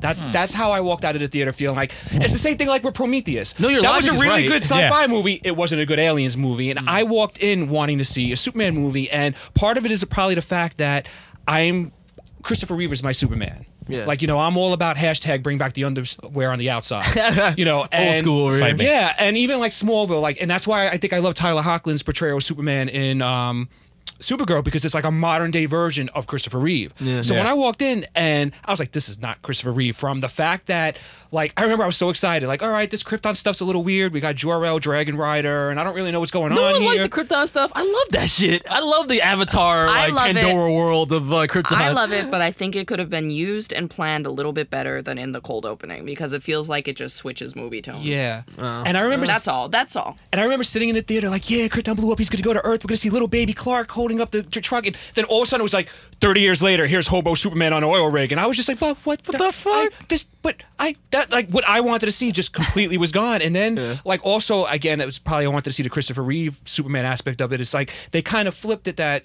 in the past, it was always that. Especially in Smallville, Jor-El was the dick father and Jonathan Kent was the awesome dad. And this movie was kind of like Jonathan Kent's a dick. Don't do that. Handout. And I do that all the time at work. Like whenever like somebody's like, I always put that that Kevin The John- Costner- the Yeah, pocket hand. Yeah, I always put the pocket hand out. Like that's the way you say you BVS'd it. Like I always have that hand out ever since Man of Steel. and my I I really didn't like that. Um, They I'm did not- pocket dirty in this movie. yeah, I'm not gonna say that. Um, but like Jor-El was all like the supportive dad, Mm. and you know you can be the hero that you know they you know everybody needs, and I I didn't appreciate that. And like the other major issue I had was all the the destruction at the end. How Superman felt say seemed kind of careless, just like. I'm just gonna destroy everything. I, I remember I was rewatching it with friends, real. and it was like That's when- how I felt the first one- time I saw when it. he was so I was like, Really? why doesn't he care? um, even though they never called him non, it was kind of you know It was non. when he like just hit him and like in in the Smallville fight and they just went into that gas station. Like I was joking around with my friends. There was a lady there with a baby carriage that probably just died, and that guy in the car is probably dead.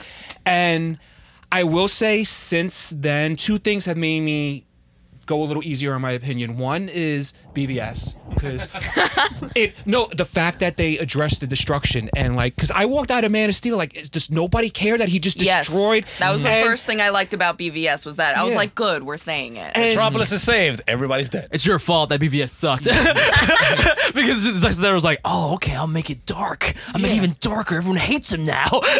and, and, and not, and not to bring it like real for a second, but I don't know if like our listeners know this, but we're all New Yorkers. Like I sat there like we lived through 9 we Yeah, lived through 9 11. 9/11. That city was not, you know, evacuated. People died. It wasn't like BVS was like, the island is empty. Send them to like, Oh, you know, they, they shit. said it like six times. There was no Yeah. people around, but Thank God it's after hours and Yeah. nobody's at work. Shut Yeah. the fuck up. Bob died.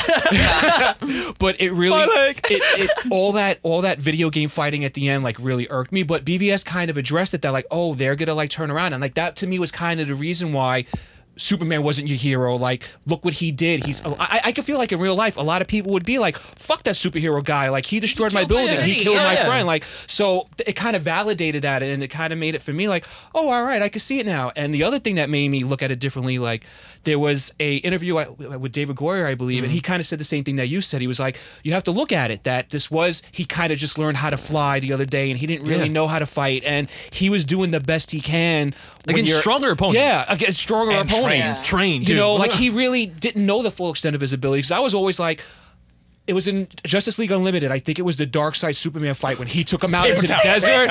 Oh my! Like that. I, I- the whole time I was like, "Why is he not doing that? How come they went up to space and they still landed in Metropolis?" But I get he was inexperienced, so they lightened my atti- my attitude that when I first saw it, I probably would have like given it like I hated it. Like you would have just given it straight up. yeah, like- but now it's like poor as hell, Mr. Magoo. I, I would definitely say pass, passable. I might go as far as more than passable. I oh, have oh, wow. really lightened my opinion. Oh, wow. opinion. Yeah, you came a long way. A long way, but if you would have asked me this in 2013 when this movie came out, yeah, like man is still therapy over like a couple of years.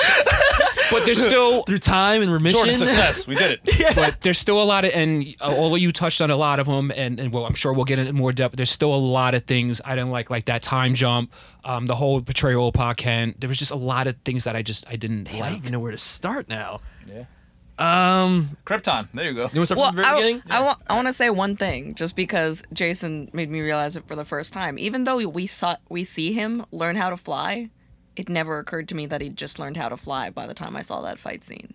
Really? Until now, until we spoke about it, I completely forgot that it was that short amount of time Mm, in the movie. And It was if- like a day. I'm, I'm sorry, but if you had called it like Superman, like like first days or like something First to Light. imply, if you had called it something like that, Yeah. it would have changed how you watch that whole movie, and it would have changed your expectations going into that movie. I think for the better. Also, just I, I feel like the screenplay could have brought that to attention more. Like they Yeah, could have at like least how- thrown a couple lines about like I'm trying so hard, but it's like I'm fighting people that are stronger than Right. me. Mom, help me! Like I don't know what No, I'm doing. But, but here's the thing: is because they're jumping back and forth too between him as a kid and the present Mm. day. That- you really don't have a sense of any time. Yeah, the time gets muddled up sometimes because you're like, oh, is it is it a week later? Is it a day later? Is it 20 minutes later? Mm. See, I never really had that problem when I was watching it the first time. The pacing for me, I really like the memento style flashbacks. Like I thought, and especially with this movie, again, take those flashbacks out. He is flat as a board. Like he has no characterization Yeah. without those flashbacks. Yeah, no, they built all of his character on those flashbacks. Yeah, I would like to believe present-day self. that there's a better version of BVS with Man of Steel type flashback for Superman the entire movie that actually makes all his like things he does make sense. it's like, oh, Don't give me ah. ideas. there's a better movie there somewhere. I'm telling you. But yeah, let's just start with the Krypton thing because I'm amazed that you guys didn't like the um. I guess I'm not amazed. This is a big complaint, but I, I really, I really. Why do they have dragons? What the fuck? Yeah, it's this ain't my really- Crystal City. people can see the same thing and like just view it in completely different ways. Because I I saw the Krypton thing as a refreshing new take on Krypton. Like I've seen the Crystal Palace Krypton. I've seen the we're basically Earth but with like a little bit fancier technology. Like We look like we're from Greek, but in crystals. from, like, the yeah, cartoon series. So I like this grungy look they gave it. And I like the weird Pandora dragonfly dragon monster that Jor-El Yeah. rides on. Yeah, I was still on high from like Avatar when I saw that shit. And I was like, oh shit. Yeah. It was just a really intense scene too. So like, it, even though they try to jam in like six different subplots into that scene, Oh, yeah, that, that too. But I would say we're that doing a revolution. Also, there's a molten core that we were excavating and that somehow Also, the destroyed planet's planet. dying. Oh, Yeah. but high treason. So here we're gonna banish you, which First- also- saves your lives. Codex. Also, First genetic birth. yeah, yeah. Also, we're blasting our baby into space again. Uh, There's space travel before this, right? Yes. Why aren't there more Kryptonians? I don't know. they all died. I don't know. Because they that was with the fact that they explored other planets before. It's like, why can't we just do that again?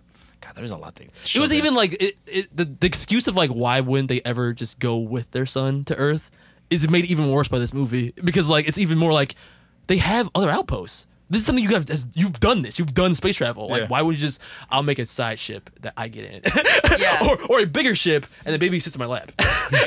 Yeah, that's a big ass ship for a fucking baby. Yeah, oh, it's it's just a whole engine. All the dick ships in the movie. Yeah, it's a hyperdrive with a small pod for a baby. listen, the phallicness of the ship sometimes is a bit much because when they put him in the Phantom Zone, it's like all like dick plugs flying up. in Yeah. the air. Tiny dicks. I will find him. And like, let- I want to talk about um, Michael Shannon too before we get past Krypton. Watching the movie again, I also realized that as a villain, he didn't have that much to work with. No, it wasn't he like there was didn't. much characterization He for him either. Really well considering what he was given. Yeah. It's it's all just subtle moments Mm-hmm. and his acting. Yeah. His over the and this is the moment where like over the top acting makes you memorable in the right way. Forest Whitaker. no Jesse fucking- Eisenberg. Yeah, no That's Saul that Guerrero. good shit. Oh my god, no. he does it in the right way. Oh Jesus Christ. but yeah, no, he like he does like the, the intensity of his lines makes them memorable. I will find him. Yeah. Tell me, can you feel his fear? Like wherever he says to Jor-El when Yeah. he's talking to his like his his hologram. But like and, and even in the hologram scene where like you see he's characterized as someone who will do anything to save his people. So even though he was somewhat friends with uh with Jor-El, when he kills his hologram and erases him from the continuity of this universe forever, Which I kind of missed. effectively killed him twice. Yeah. There's that one moment where it pans to his face and you see a, like a little bit of regret, Yeah. just a little bit. But that like tells so much about his character. It's like okay, he might be his militaristic like super leader, but he also really cared about his friend. Yeah. that was one thing that a lot of people were like, oh, like Man of Steel's uh, Zod is so one dimensional. All he does is like scream and try to find him. It was like, when you really look at it, Zod is almost a tragedy Yeah. of what happens to him because, He's genetically engineered. yeah, it's They all are. It's built into him to care about Krypton and protect it at all costs. He can't choose anything else because that's all he'd known from birth. That's what makes Kal-El so different from the fact that I just blew your mind, huh? No, because no, because I was just thinking we've seen this recently too. Though this is what happens in Doctor Strange when somebody's logic, their moral Oh. compass is so obstinate Oh, of yeah. what they believe is right that they end up becoming the villain. That's mm. kind of Zod. Yeah. Well, Yeah. you- what is it? The, the quote: "The best villains are the ones that think they're heroes." Like, Yeah. I'm Yeah. sure in Zod's mind, he was the hero. I'm sure. Yeah, in, he's saving um, his people. I can't remember his name. Hannibal from Doctor Strange. I remember Oh, what his name and was. even that moment where he, um, Superman's about to destroy the birthing It's ship like, or something. no, you'll doom Krypton. He's like, he Krypton. seems so genuine when he says Yeah. like, "No, please!" Like he's like, "Please don't do this." Yeah, it's like that's a one thing he doesn't want is for Krypton Yeah. to lose all He- chance. Like it- by nature, he's not a bad person. No. right. You know what I mean? Yeah. He just does bad things. Very bad things. Krypton is to blame for Zod because again, they're all built into these roles from birth. That's what makes Clark Kal-El so different. The fact that he has the choice Yeah. Yeah. to become what he wants to be. He's not like from born. It's like, oh no, you're a scientist. Oh, you're a doctor. Oh, No, you're 'cause just an he's a asshole. natural birth. That's why I love that scene where he destroys his ship because like before he comes in with his eyes like on fire, ready to destroy it. But when Zod pleads with him, he does have that moment of he, his eyes turn off and he thinks about it. He's like, "No, Krypton had its chance." So even in that moment, he literally had to decide w- humanity or Krypton, and he chose mm-hmm. humanity. Podcast dies. Yeah, okay, we just lost some audio. so I just lost an amazing speech of a uh, defending Pa Kent to Jason. Should we try to? I don't know where to I don't start know. or how to recreate Well, that. my I had said that my major one of my major issues with the movie was the portrayal of Pa Kent and that entire scene where he waved off Clark. You know, from saving him from the the tornado. Mm-hmm. And my whole reason, oh, I know how I brought it up because I was saying the whole thing with the the flashback scenes that I felt like they were kind of out of order. And weren't sure where his kinda, Yeah, you powers kind of already showed like a present day. I'm staring at that thing. Me too. now we're all like um, traumatized. We're all like hawk-eyeing like the recorder. but like, they were on? they were already showing like uh, a, a fully powerful Clark Kent, you know, pre Superman. But then they would flash back to these scenes where you weren't really sure where his power level was, and I kind of felt like you know Clark should have been able to like swoop in super fast and grab his dad with nobody seeing him and mm-hmm. save him. Why didn't he do that? And I the other point I brought up was from the original Superman mythology, the whole thing with Pa Kent mm-hmm. dying from a heart attack. I felt like in terms of storytelling, that's much more heartfelt and deeper because that's the one thing that this guy who basically has the powers of a god can't stop. Yeah. You can't stop like It's you a know, natural cause. Yeah, Yeah. a death of natural causes. So I felt like why did Snyder change that? It would have worked so much better. Yeah, it's way Um, more humbling for that character yeah. to be able to stop something natural. Yeah. even though they have all the powers of a god. You're right. But um, yeah, that was one of the major things I walked out of the theater. And then me. I tried before we lost our audio. I tried to explain that. I- think it's more so the case that Zack Snyder was trying to get across the idea that Pa Kent loves his son so much that he's willing to take the L, basically, to take the L for the greater son, good. for the greater good. Because like I remember, like you said, like he didn't want his son to be, un- like, not ready to be revealed yet. He didn't want it to Yeah. this be his reveal. It It's like, selfish. It's selfish in that way, but he, he doesn't know what's going to happen to him in this very anti-alien sentiment world as Zack Yeah. Snyder's built. He doesn't know like he doesn't want him to be the reason that that secret is forced out, Right. and for like you know come what may all the horrible things that might happen to his son because of that. So the problem, I was kind of giving credit to like your complaints. that a lot of it was just set up for that scene. Like, why the hell are you going back for that dog of all things? Like, you had a child in your hand at one point. Like, why not go back for a kid? It would make his sacrifice seem more noble. Yeah. Instead, he's, he's stupid because he went back for a dog of all things. and then he gets his leg cut. He gets his legs caught, and then before the scene ends, he gets free. So he looks even worse because he didn't just run away. Instead, he's just putting his hand up. Like, so, so in your mind, you're thinking about all the reasons why he shouldn't be dying right now, rather than the reason that Snyder wants you to think about why he is sacrificing himself. Yeah. For a dog. Yeah, for a dog. like, it would been better even if he just kept his leg caught and then he couldn't get out. And at the last moment, like he was just realized, all right, I can't get out in time. Like Clark, Yeah. just Damn. stay there because I don't want you to do this. Damn, this. I just visualized that, like just so you said it, like the sheer panic on his face in the moment when he realized it. And he's just like, yeah, no. it, it, it undercuts the scene when he gets free, but then nothing happens of it. Because Like, he's limping, which I get, but it's kind of like I'm not gonna try and hop away from this. He Don't takes he me. takes like two hops. And yeah, that's it. He's like, ah, I'm not gonna make it. you gonna, gonna try? Nah, I'm done. I had a good run. I've lived a good life. yeah, but then it also the ties back to that other scene with John King. It's also controversial. The where school bus.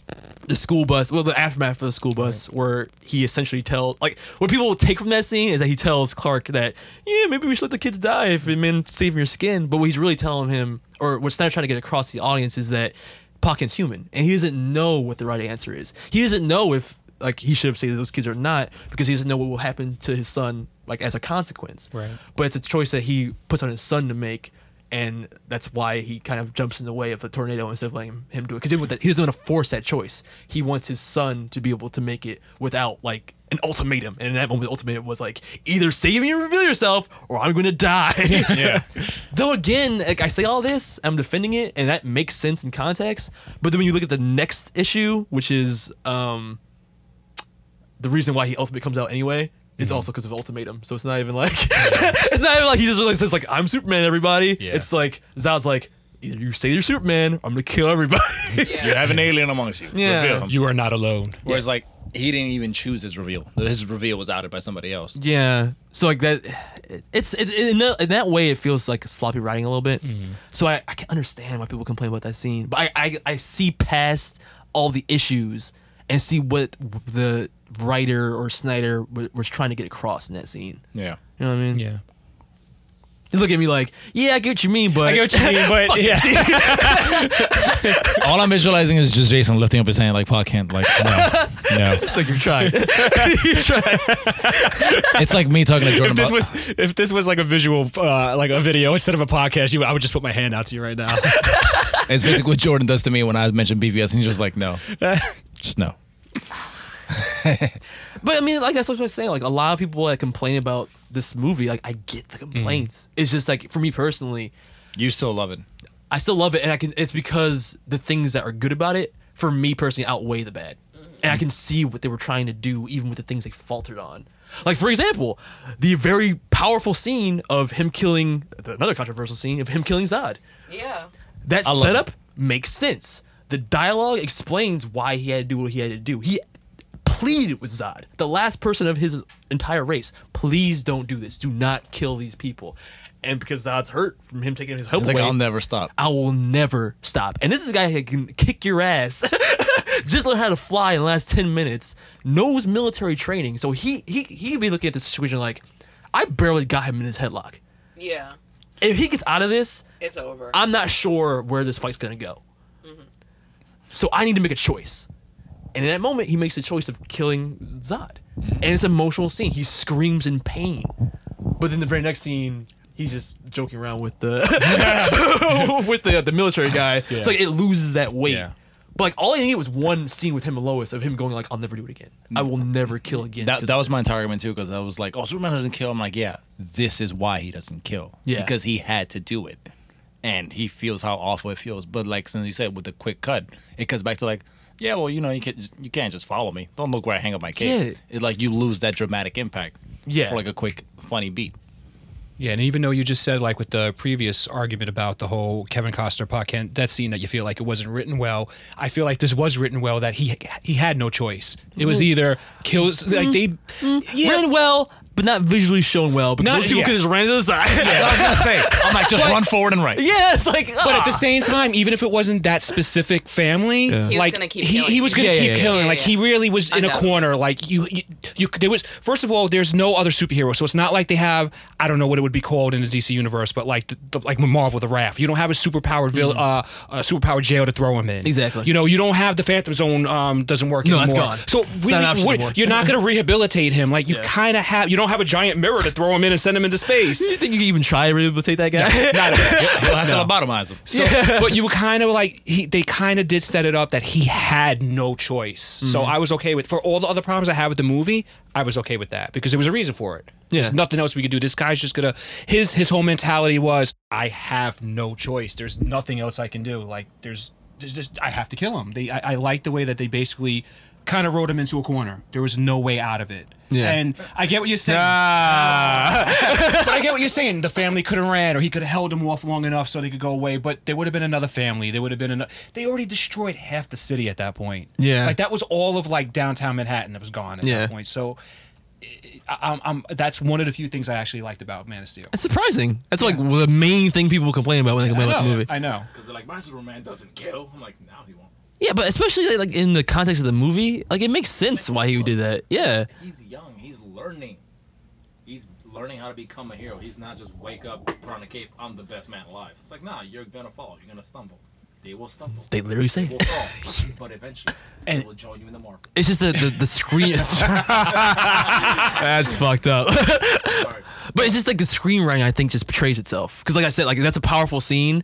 But not only is there so many things that you can nitpick about it, because of not only how it was filmed, but how like it was kind of set up and like how it was not really dealt with. But then the very next scene, how it's like not really addressed. Like it's just a gr- a great idea that they gave too much room for people to complain about. It's too fast of a cut. Yeah, They should have lingered on it. yeah, That scream was like, damn, that was impactful. That when he like collapses, Yeah. always goes to hug him. It's like, that's a man really dealing with his consequences. And so he's like, nah, you know, I'm good. all they had to do was say like I'll never do it again. That's it. Like just and you get it. But they just give it all to the audience, like to put it on them to figure it out. Or even him, like if you're gonna keep doing with the whole make Superman Batman, like him just brooding in a corner and just looks at Lois and he's like looks at looking at his hands like, I can never do that again. Yeah. Boom. Meanwhile, they, they put so much freaking screen time on him fighting the tentacle monster thing, like the tentacle war drive. Oh god. Yeah. And, and not to bitch about BVS again, but that's why I feel like we needed a Man of Steel too, because we only really got, Mm-hmm. like you said, Clark really wasn't a hero yet. He was still learning. He was a hero at the end of that movie. Maybe we needed a whole movie of him being a hero instead of, well, Mm-hmm. he's not really a hero. Everybody kind of hates him, but now he's heroic, but now he's dead. But that's the thing, like BVS, uh, I think I also failed. They never had that Superman 2 Tyler Hoechlin Superman. Yeah. We never we skipped right over it to go right into like why people distrust him still, which I think was the failure of BVS because like at the end of Man of Steel, the whole point of that movie was to earn the people's trust.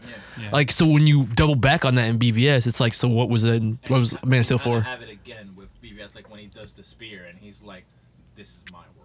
Yeah, like we've already established it, bro. Like that was all Man of Steel. Like we don't need to do it twice. Yeah, and it's, it's just that just destroys the character for it. It unravels. I, I just wish we had that Tyler Hoechlin Henry Cavill movie. Just a solid movie of him versus Lex Luthor. Him, and you could have all the conflict of like the Man of Steel and BVS thing, where like you know, is it right that he hurt all these people? Can he work um alone without actually like any kind of representation or any kind of like uh, any rules or laws? Like you could have that debate, but you have to anchor it with the Superman that we want to see at that point. And I have a feeling we're not going to see it for a while. Like, I. I Was he come back from the dead and be I- like, "Oh, I'm, I'm, I'm happy"? Like, it's I- like, no, it doesn't yeah. make sense. I, I really Like when he's on the way outside. yeah, I really feel, and I could be wrong, but I really feel like in Justice League when when they bring Superman back, like I have a feeling they're gonna kind of go the Wait, Superman. Spoilers. Sorry. Oh wait, spoiler! Superman is dead. Um, no, I mean, coming back. I have a feeling they're gonna do like that. Sup- um, the Superman cartoon. They're gonna do that episode when he was under the, the sway of Darkseid and he was like leading Darkseid's army. Mm-hmm. I have a feeling that we're gonna be dealing with an Oh, evil Superman fighting the Justice League at first. I mean, we kind of had that with the whole future vision. Yeah. So it's already set up. So we're still not going to get the heroic Superman that we deserve for a while. I don't think. And just for Jordan, he's gonna have a Nicolas Cage forehead. Oh fuck you! and a giant spider. Oh my god, this is the hilarious part that Jon Peters produced uh, Man of Steel, just like you produced um, Wild Wild West that had the giant spider Yep. that was supposed to be in Superman Lives. Yep. That's where the tentacle monster War Drive came from. it's like I'm getting a giant spider in this movie. I don't care where. It's like all the fucking holes in space of every fucking movie from the last five years. Yeah. If I actually had one thing I could cut from Man of Steel, it would be that fight with the World Drive engine. Yeah. It wasn't necessary at all. Like that, that whole scene wasn't Because necessary. it's sitting up as like that's the climax, but then you get to the real climax, which is the fight with him in Metropolis, which is like every Dragon Ball Z's Dragon Ball, Dragon Ball Z fan's wet dream. Yes, but people like the other people that aren't us were exhausted by the point that they got to that awesome fight scene. You have like three climaxes having the same. Exactly. I'm one of those people. I felt Exactly. like the fight scene was way too long. I Mhm. really do like. Oh, the fight's over. Nope, it got back up again. Like But see, if it, he went to the world engine and immediately got smacked into that energy beam, and just the, the only scene there was him stopping that beam and like going, ah! Christopher Reeve. Yeah, and then it goes into the Zod fight. You probably like look at that fight differently, Yeah, right? probably. You wouldn't be tired by the time you got to yeah, it. because I felt like Yeah. it was just Because too long. thinking about it now, it's like okay, the fight of Metropolis, then the, then the fight with the World Engine, then the fight in Small. Uh, well, Well, first in Smallville. Yeah, first I got confused. First Yeah. was Smallville, then the World Engine, then Metropolis, then one on one with Zod, and then Zod takes up shit. He's like, I can fly too now, bitch. And then the fight keeps going. and then he breaks his neck, and it's like, God, that's like five fights in one act. Yeah. That's exhausting. But just the Zod fight, I will defend that to No, my dying die, the dying day, dying die, dying die, my dying day. It was Dragon Ball Z fans' wet dream, but not even just that. Like it was just so very. I mentioned this in the last podcast about why I thought it was better than the BVS climax. It's just you go through so many different stages of that fight, and it's it, the the the the punctuation on it is that it's so freaking epic. It's like it's like like an, an opera. It's so epic. Like falling through the sky with fireballs of like meteoric like like debris falling around you. That shit is beautiful to look at. I just thought of a perfect way to connect back to the thing we said earlier. What? He made his world smaller in that fight because it started outside in the city, out in space. Mm. And it ends up in that little one scene where he has to break his neck. Do you think that shit was planned or is that just like That's me making. Oh, it's reaching. That's me making an awesome connections, but you know, it could have been. Yeah. And just somewhere in the line, somewhere the vision got muddled by somebody. It could be an editor, it could be a director, it could be a executive going, you know what? Fuck his cape. he said fuck his cape." Jon Peters. Capes are gay. it's like that's super man. Fuck the costume. Okay, what? But uh, so overall though, with um, I just want to talk about John Kent again real quick. So did you like John Kent in this movie? No. Not at all. I, I didn't like the fact that they made him like the bad dad. Like Pa Kent to me was like the dad that always supported his son. Like you're gonna go out there and you're gonna make a difference. And this whole movie was like, no, don't let the kids die. Don't do you it. know, don't save. Hide me," your light in a bushel, you know? basically. Yeah, I, and I, I didn't I didn't like that. And it's also the fact that I like Kevin Costner as an actor. And it's like, why are you making him like an asshole? And you know, But he wasn't an asshole. There were moments of humanity that shined through. I think all the moments that were interpreted as him being an asshole were just really him being a cons- over, maybe overly concerned, but a concerned father.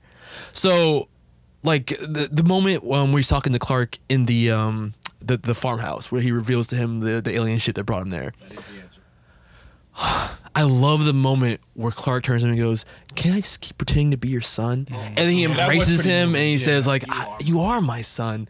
Like, um, it was just so good because then they go in. there was definitely moments. Yeah. She's like, but not enough. like I said, it's just it's just me because Jason wanted more of those. it's not just you. It's most people. No, but I mean, like, just speaking for myself, though, it was just the fact that after 10 seasons of Smallville, where, Mm. you know, Jor-El was the prick that was, like, you know, basically, like, manipulating his son, and Pa Kent was, like, this freaking, what was he, Luke Duke or Bo Duke, whichever Duke he was in the Dukes of Hazzard? you know, this, just this awesome dad that I, I wanted to have as a dad, and then just to completely flip it, I don't know, it, it just, it just irked me. And I guess it irked a lot of people, too. Yeah. Yeah. There was one thing I saw like in passing once was like, what if like explanation for Pa is like in the whole movies, Pa is actually like has like crippling depression, and it makes sense why his reactions are a certain way. Where it's like, don't do that because in a sense he's almost Mm. apathetic. 'Cause you, get, you Mm. get the whole backstory of BVS where it's like, we we did this, but the other farm drowned. to save the Right. people. Mm. So it's like his, the dad has his own problems, but like you said, in the end of the day, he still loves his son so much where he's like, don't do it for me, do it for you. Yeah, so much reading between the text. That Yeah, that's, that's the thing too. Like, really you don't reading even between the really know if this was like their vision of it. We're kind of Yeah. like writing our own visions of it, but I could still see like everything came out of love for his son because he just wanted his son to be his son. He wanted his son to live his life. He didn't, you know, he didn't know what would happen if his son went out there to be this bigger person to go out and save everybody. He was like he kind of just wanted his son to live his life. It's just that it kind of came across as "fuck you, don't do anything." yeah, I did. But it's very much like the Joseph to the Jesus as his son kind of an allegory. Like, you know, you're a normal man with like this thing that you know is meant for greatness, but at the same time, it's, he's your son. So you don't want him to go out there and like potentially get hurt Yeah. by the world that doesn't he understand him. was protecting him. Yeah. I don't, it's just, uh, that's very powerful to me. No, it is. It's just I. Zack Snyder, I've always said he's, he's a very good visual director. He Mhm. puts beautiful images on the screen. Oh, His writing sometimes he doesn't know how to connect it. I mean, I'll say this: you're mentioning that, even though we're defending John Kent right now, there's just so many weird flips in the script that we've already kind of mentioned. But even just the the fact with John Kent, um, knowing that his son's meant for greatness and that he's cultivating that idea in him, even though he doesn't really want him to, to do it because he's afraid for him. But in the scene where he's in the car with his son before the tornado hits, he's telling Clark, "You're gonna be a farmer forever, right?" It's like, but Dad, you said I'm God, but you're gonna be a farmer, right? It's like, wait, wait, what? Oh, you might be God, but you still my son, and those eggs need to be harvested from no chicken. Under my roof, you better do what I put to say. It's like, but you just said I'm meant for greatness. Greatness is in farming. I, I don't know why I never thought about this before, but just like the way my brain works, I just had a whole. But I wanted to go to Tosche Station to pick up some power converters kind of mm, mm, moment in my mm. head. Like it was basically like the Luke Skywalker, uh, Owen Lars kind of relationship. Like, kind of is. Yeah. I want to go to the Tosche station to pick up power converters. no, Clark. You're gonna fight Superman, in this- I mean Batman in the sequel and get your ass kicked. and then say your mom's name for some reason, okay? Why did you say that name? Fuck, why did you say that? yeah, I know. Uh, what else is there I want to talk about? Oh, mentioning Lois Lane. Yeah. so depressing. In unison too. yeah. Uh, j- I, I, again, I like the way she was written in the movie. She's a lot smarter than before. Yes, but especially in BVS. But in Amy Adams, like, but I don't ever felt I never felt like Amy Adams successfully portrayed her the way that I feel like Lois Lane is meant to be. She never found that balance of pluckiness and like you know no nonsense, but at the same time like kind of flirtatious kind of person. I, I never felt that. I never felt like there was any fun in her. I f- I feel like all she did was like kind of look for the next story. Her first her first words were like, "We're done measuring dicks, gentlemen." it's like, all right, damn. Well, like I love that line, but it never gets balanced by anything. So it's like, are you Mm. just angry all the time, unless you're writing? Because that's how she's. I feel like that that, I that first feel like scene she's was. Ever loved Clark? Oh, My bigger issue is I you feel cut deep. Whoa, I was just talking about her as a journalist. She went right to like, uh, I, she don't even love that man. I feel like the love between them was very forced. Just like, well, we know that Clark Kent and Lois Lane are supposed to be together, so just believe it. Like, I never really felt the spark or the romance between them. Like, when did that happen? Off screen? I will defend the kiss though. I will defend the kiss. Yeah. Thank you. I've kissed people I don't love. There you go. But I mean, I'm just saying. Wow. Yo, you start saying- Who are you? Calm down. well, but it's just like the the fact of like he's able like how do I how do I phrase this? You know, if you go through so many traumatic events with a person, and especially in the in the context of the movie, how many times did he save this woman's life? Like through, through insane, death-defying moments. Yeah. And like you know, kiss doesn't mean you're like you're gonna date the person or even be in love with the person. Like you kind of just said, it's it's just the the moment, the exhilaration, your mm-hmm. adrenaline's going. You know, he's really fucking handsome, like really fucking handsome. no, no, no, like really fucking handsome. Hell, I look at the moment where she kisses him. After all that shit, I kiss him too. No regrets. no, you'd be like, whoa, whoa, whoa, whoa. like, look, man, I'm sorry, but you throw me a lot of signals, right? You cannot give me that jawline, goddammit. so like I don't know. Like I, I the, the the kiss was never overstepping its boundaries for me, and I like how they set up their relationship for the end, where it's like. You, you can't do the feign of oh my god like I can't believe you're Clark Kent or oh my god I can't tell Clark Kent Superman like you can't it's Yeah, I, I forgot to bring that up. That was again being a classic Superman fan, that was the thing that kind of irked me too. Like, Really, but I like- from the beginning. But I then like was that. it kind of makes sense. So I was kind of like torn about it. 'cause I, was like, Yeah. I don't like it, but it does make sense. It was a, it was a, I think it was a smart play on that uh, the concept because like he still arrives in, in the uh, Daily Planet with the glasses and everything, the whole get up. Oh, and I love that at the, that Yeah. showed up Yeah. all bumbling and that last little monologue, yeah. To the planet. Nice pun. You knew that was no one, right? Yeah. Watching that again, I'm like, this is Dark Knight Return, the Dark Knight. This is the Dark Knight again. Like they just did the ending again with the monologue. Yeah, but like it's Superman's Dark Knight. but but yeah, like just in that last scene, like you know, you play on it like. I know you are. and if you're a Pulitzer Prize winning journalist, which she goes out of her way to say, Yeah. Like, You're you- gonna you- I'll you would- my Pulitzer on it. yeah, you can't freaking have that thing where it's like, I don't know who Superman is. It's like, come on, dude. Like, No, it's like already just unbelievably shocking that nobody in history has ever seen past the glasses. Yeah. Enough to know that it's Superman. And what makes sense in the way they have him interacting with other people in Man of Steel and in BVS is that nobody's really close enough to actually see his face for the most part. Yeah, I It's know. like in his immediate vicinity in his day to day life. But I'm glad that like Lois knows because I feel like that would have just been a weird like farce. yeah. Mm-hmm. yeah. You know, and It would have been just to would have been keep no the classic element of it. Yeah. It wouldn't have been for the story. It was just to like placate the classic fans. Yeah, and there's not the, like the way they've set up so much shit that there was never gonna be time Yeah. to like even enjoy it if they had done it. But I mean, like I know we're mainly talking about Man of Steel right now, but like in BVS, like one of the first things she says to him is, "I don't know if like you can love me and be you," and it's like there's just their relationship is so heavy and forced, Mhm. like zero to serious. And I never feel that chemistry between them ever. That six month gap between BVS and Man of Steel was an excuse just to like kind of reset everyone's character. Yeah. And for the like worst of the story though. It's so weird that they chose to do I feel that. like she stays consistently unsatisfying. Is that a compliment? I can't tell. That's what we call a backhanded. I, I heard that. I, like I said, I was never a huge fan of Lois Lane, but I, I like their relationship. They wrote her. It's just weird that it doesn't come through. Yeah. Like Okay, so I gotta take it back. I'm not a big fan of Amy Adams, but I like Yeah. the Lois Lane they wrote, at least in Man of Steel. Yeah. Yeah. But I, an interesting note that I wrote when I was watching the movie, when she first appears and she's talking to, I don't even think he had a name, but whoever she talks to when she first gets off that ship. Soldier A. Yeah, and she's talking about like, yeah, the expedition site, blah blah blah blah blah. Flak jacket. Exactly. That dude has more lines than Jimmy Olsen in BVS, Yeah. and doesn't die at the end of that scene. Don't say, yeah, he's Jimmy Olsen until the extended cut of BVS. I was just gonna say that. No, Jimmy was in BVS. What? That dude was talking. I'm like, he had more lines, he- probably even more than the extended cut. Yeah, I think he had more lines than even Jimmy had in the extended cut of No, he BVS. did. I counted. Yep. I'm just like, how did they do this?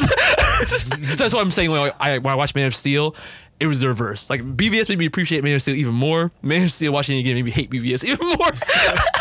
And I can see why that's happening. it's just like so many small things. The one other thing about Lois Lane that I'm realizing now is probably what bothers me is that I feel like they tried so hard to not make her the damsel in distress that they don't really let her be like a real female. In, in Man of Steel, Yeah. but yeah, she's she's constantly female, man. I mean, like she's not beyond getting saved by Superman and being a reporter. There's nothing to her character. Take those two things away. There's nothing left. I agree with you 100. percent Yeah. Very true. Just like take away the flashbacks, and Clark has no character. Yeah. Very true. Also. Yeah. and another thing that me and Sammy knows when we were rewatching it, where it's like, oh, General Zod requests this woman come on board too. It's like, why? Mm, yeah, I understand mm. she was like important for Clark because she had already been chasing the story. Mhm. But how the fuck does he know? Look, they had the right circles to fucking get her into that situation in the beginning, but even to get her that far, it's like of all people, I guess because she knew him, that's why they're bringing her with the military crap or whatever. But for Zod to be like, her, I want her. I like Well- her face. like, you know what? He doesn't even leave the ship. He's still No. inside the ship, so it's like, how does he even know? No. No, I got it. From space, Zod's like, I like those shoes. Bring that girl. It's like what? All, there's a lot of like, there's a lot of plot holes in Man of Steel too. Eh, But again, it's just one situation where like I like enough of the movie where I can like it's like a CW show where I can ignore the plot holes and like Yeah. them shit doesn't it matter. Like example, What was the deal with the ice around the Kryptonian ship that is the Fortress of Solitude being thousands of years old? Why did that ship get there before them? I mean, the fact that that's supposed to be Kara's ship too. Yeah. Did you find that belatedly? Like, but, but, but why? Why was that a plot I was point? confused by that too. Like they made they made that a point. Yeah. And then there's Was no it? reason. What does that mean? I guess just when they tied into when um he was on Zod's ship and they showed like the weird like holographic wall like showing that uh, the Kryptonians were like going out and colonizing worlds like for thousands of years earlier. Like I Mhm. guess that was the tie back to that. And Like, then- we were here thousands of years ago. Why? I don't know. So it wasn't an El ship, or it was an El ship. I don't know if Because then why does it have the El? It was an El ship. So it was an El ship from thousands of years ago. It was Kara's ship. Kara Zor-El, his cousin, is his ancestor. So was it actually a ship that got there thousands of years ago, or was it like through a wormhole and that's how it got there and timey wimey thousand years ago? Yeah, and okay. And so so his dad just knew it was already there and was like, "Whoop, send my consciousness." Yeah, that was a little a little bit of a reach. like I know I from what I I'm just remembering now there was a tie-in comic that addressed the ship crashing on Earth thousands of years ago, Mm. but they still didn't address the whole what she just brought up with Jor-El. It was just a weird point to make. Or It's the like fact why that they even? just had a magic costume making thing there. That's my thing. It was like if it's not an L shape or if, like well, I don't understand. So you just make the costume, like just make my uniform. like Time. what? My mic was off before. I just noticed now. BVS strikes again. that means that everything you've been saying has been quiet as fuck. but hopefully still. I don't know what made. Okay, it I was gonna and say, what I'm- didn't. I'm I reading feel this like I into the checked podcast. like three times. This is so fucking funny. This podcast has been the most difficult to record. Wait, I got it. This podcast has been brought to you by 2016. and PBS. like trying to be positive about DC has yielded the most aggravating podcast. so now talking about Marvel. and now it records perfectly. Oh my god. what is going on? Okay. To recap, I don't like Lois Lane. I don't- she has no characterization, and I agree with Jason and Jordan for the most part. just in case, I'm just covering my bases. We're praying that it happened randomly. We'll find out belatedly. And if you heard all of it, congrats. It actually worked. If you didn't hear it, well, fuck. Tune in next time. On the next episode of Blurred Visions Audio Problems. but going back to the matter at hand, the pod ship and the, the tie-in comic, they like I remember reading about it too. They address that it is one of the colonization like House of El ships. Yeah. And it was Kara Zor-El who was in one of those. So instead of being his cousin, she's like his ancestor. Mm-hmm. So it's already been there for years. And for what Sammy said before, we found out about the mic problem, that his hologram, his his consciousness was in the House of El chip that he had the whole time. Mm. Because when he plugs it in, that's when he starts showing up out of nowhere. Yeah. Oh, okay. Yeah, that came from his Okay. Yeah. hyperdrive ship. Which, if you're really nitpicky, it's like, why didn't you put his mom in that ship? Yeah. Just fuck, just fuck her, right? what are you doing? Uploading my AI? See, what about and- my and AI? What's like what's problematic about a lot of the stuff that we've been like explaining to each other over the last like hour, it feels like now, is that we're like all realizing stuff about this movie now that makes the movie make sense. Mm-hmm. But that means we didn't realize all of that when we watched it. It's highly problematic. But, but see, these are all symptoms of all DC movies. Like, you know what I mean? Like, it's just that's why it's Yeah. so fun rewatching it again because it's like I see the seeds. And all the bullshit in DC. yeah. No, no, Oh I mean God. all the bullshit seeds, like all the things that later became major issues, started off as minor issues in this movie. Yeah. And some people saw it as major issues even then, but like I'm saying, objectively, Yeah. this is better than those other things that happened no, I afterwards. agree hundred percent. This is the best recent DC movie. Yeah. Hindsight is 2020. or 2017, hopefully. I'm rubbing off on you guys. You know that, right? I'm giving you all these bad puns. I mean, I was already punny enough as it is, but you just make it worse. All right, let's see what we want to talk about. I mean, just like ah, just- the joy is something that I miss from the future DC movies. Because like we're talking about like the scenes leading up to basically the first time Clark Yeah. flies, and just like that whole monologue that Jor-El gives him as he walks out and Yeah. like flies for the first time. The And the trial and error. the- yes, the humanity you s- and the levity that comes from that of like just being able to fly for the first time and not being able to do it. and the reference to his original power where he didn't fly. He Mm-hmm. just jumped tall buildings in a single bound. Yeah, like all that wi- like was woven so well into that scene, and just I have never seen. I remember like the the um the model for the Ultraman movies, like you believe man can fly. Mm-hmm. Like I had never seen up until that point someone fly such a way that I felt like him. I felt Yeah. like joyous. I was smiling with him as he was whipping across those Yeah. like Same, mountains. yeah. Yeah. Even thinking back to like the Christopher Reeve one, like as much as I love it, it's like you will have this knowledge. Cut to him flying out. It's like, fuck happened? Yeah. Yeah. Where'd you get that costume? Where'd you where'd you perfect? Where'd you get that knowledge? The knowledge was quick though. It's just like fly away, cut to Metropolis. I was like, okay, but even then, it's like you see his growth as a character. Yeah. And then you rest it on. I was like, oh shit, he's still like a newborn trying to move around. Yeah, especially that music. Dun-dun, dun-dun. It's like I'm trying, I'm trying, I'm flying. We're flying. That should be the end of score for this entire podcast episode. Just the fact that we're trying to get it done. Maybe we're flying now. But come on, Jason. Like as a comic book fan, when he flew across I- the ocean I agree. and like the water part, like I got Justice League feels from like the animated Yeah. series. I was like, oh, this is what I wanted to see. like right? No, I totally agree with that, and that was actually something I wanted to bring up, like before we like w- before we close out. But I'll bring it up now. Um, his powers in this movie, like I love the way they did the heat vision. Yes. I thought it Yeah. was such above and beyond what they've done in the past. Like I love that whole effect. Um, the flying was great too. The only issue I have with it, and maybe you could explain it to me, is Probably not. I, and I feel like this is just Snyder, just like just go with it because it looks beautiful. But it's like, how the hell did his power work? Because it seemed like in the beginning it was kind of like the origins, like he's kind of leaping, he's kind of leaping, he's kind of leaping. Now he's flying. But then like when he kind of like crashes down, and then like he he gets that moment and he gathers himself, it almost looks like it's telekinesis because like everything is floating around, him, Yeah. like the rock. And at points like, and it, they do this in BVS too. Like, there's points where he's just he's just hovering. Like, I'm just parallel to the ground. So it's like, how does your power work? Is it telekinetics? Is it just leaping? Is it flying? Like, I kind of felt like Snyder didn't really know. Like, I mean, just no one knows. cool. Does anyone here know the, the I mean, logistics of how Superman I mean, flies? I don't think they've ever explained flying for any character. That's always Have you seen me, that, that funny um I don't know what comedian it was, but it was like, how does Superman fly faster? Like I, I get he flies. Like I, I will accept that. But what does he do to fly faster? And he's like, is this more of this? He just like puts his hands out more like I felt like the, It's like swimming. Think of it that way. but I felt like in the, Superman Returns they did that with the Yeah. swimming. I like that. But the fact that he was like on the ground and like it almost felt like the rocks and gravel around him were hovering, I was like, that kind of feels like a telekinetic kind of thing. Like you know, they're almost going like an anime route with it. It's like a theory. Yeah. That's what I like I'm- that. I'm like- and I'm like, he's going Goku you know, right now. And I do Yeah. like that, but it's like they kind of never really like delved into it. Like, just go with it. I'm like, all right, I guess I'm just gonna go with it. And then you reference it again in BVS. Yeah, yeah. At the like in the scene where he, um right before he fights Zod, where he gets knocked down. Mm-hmm.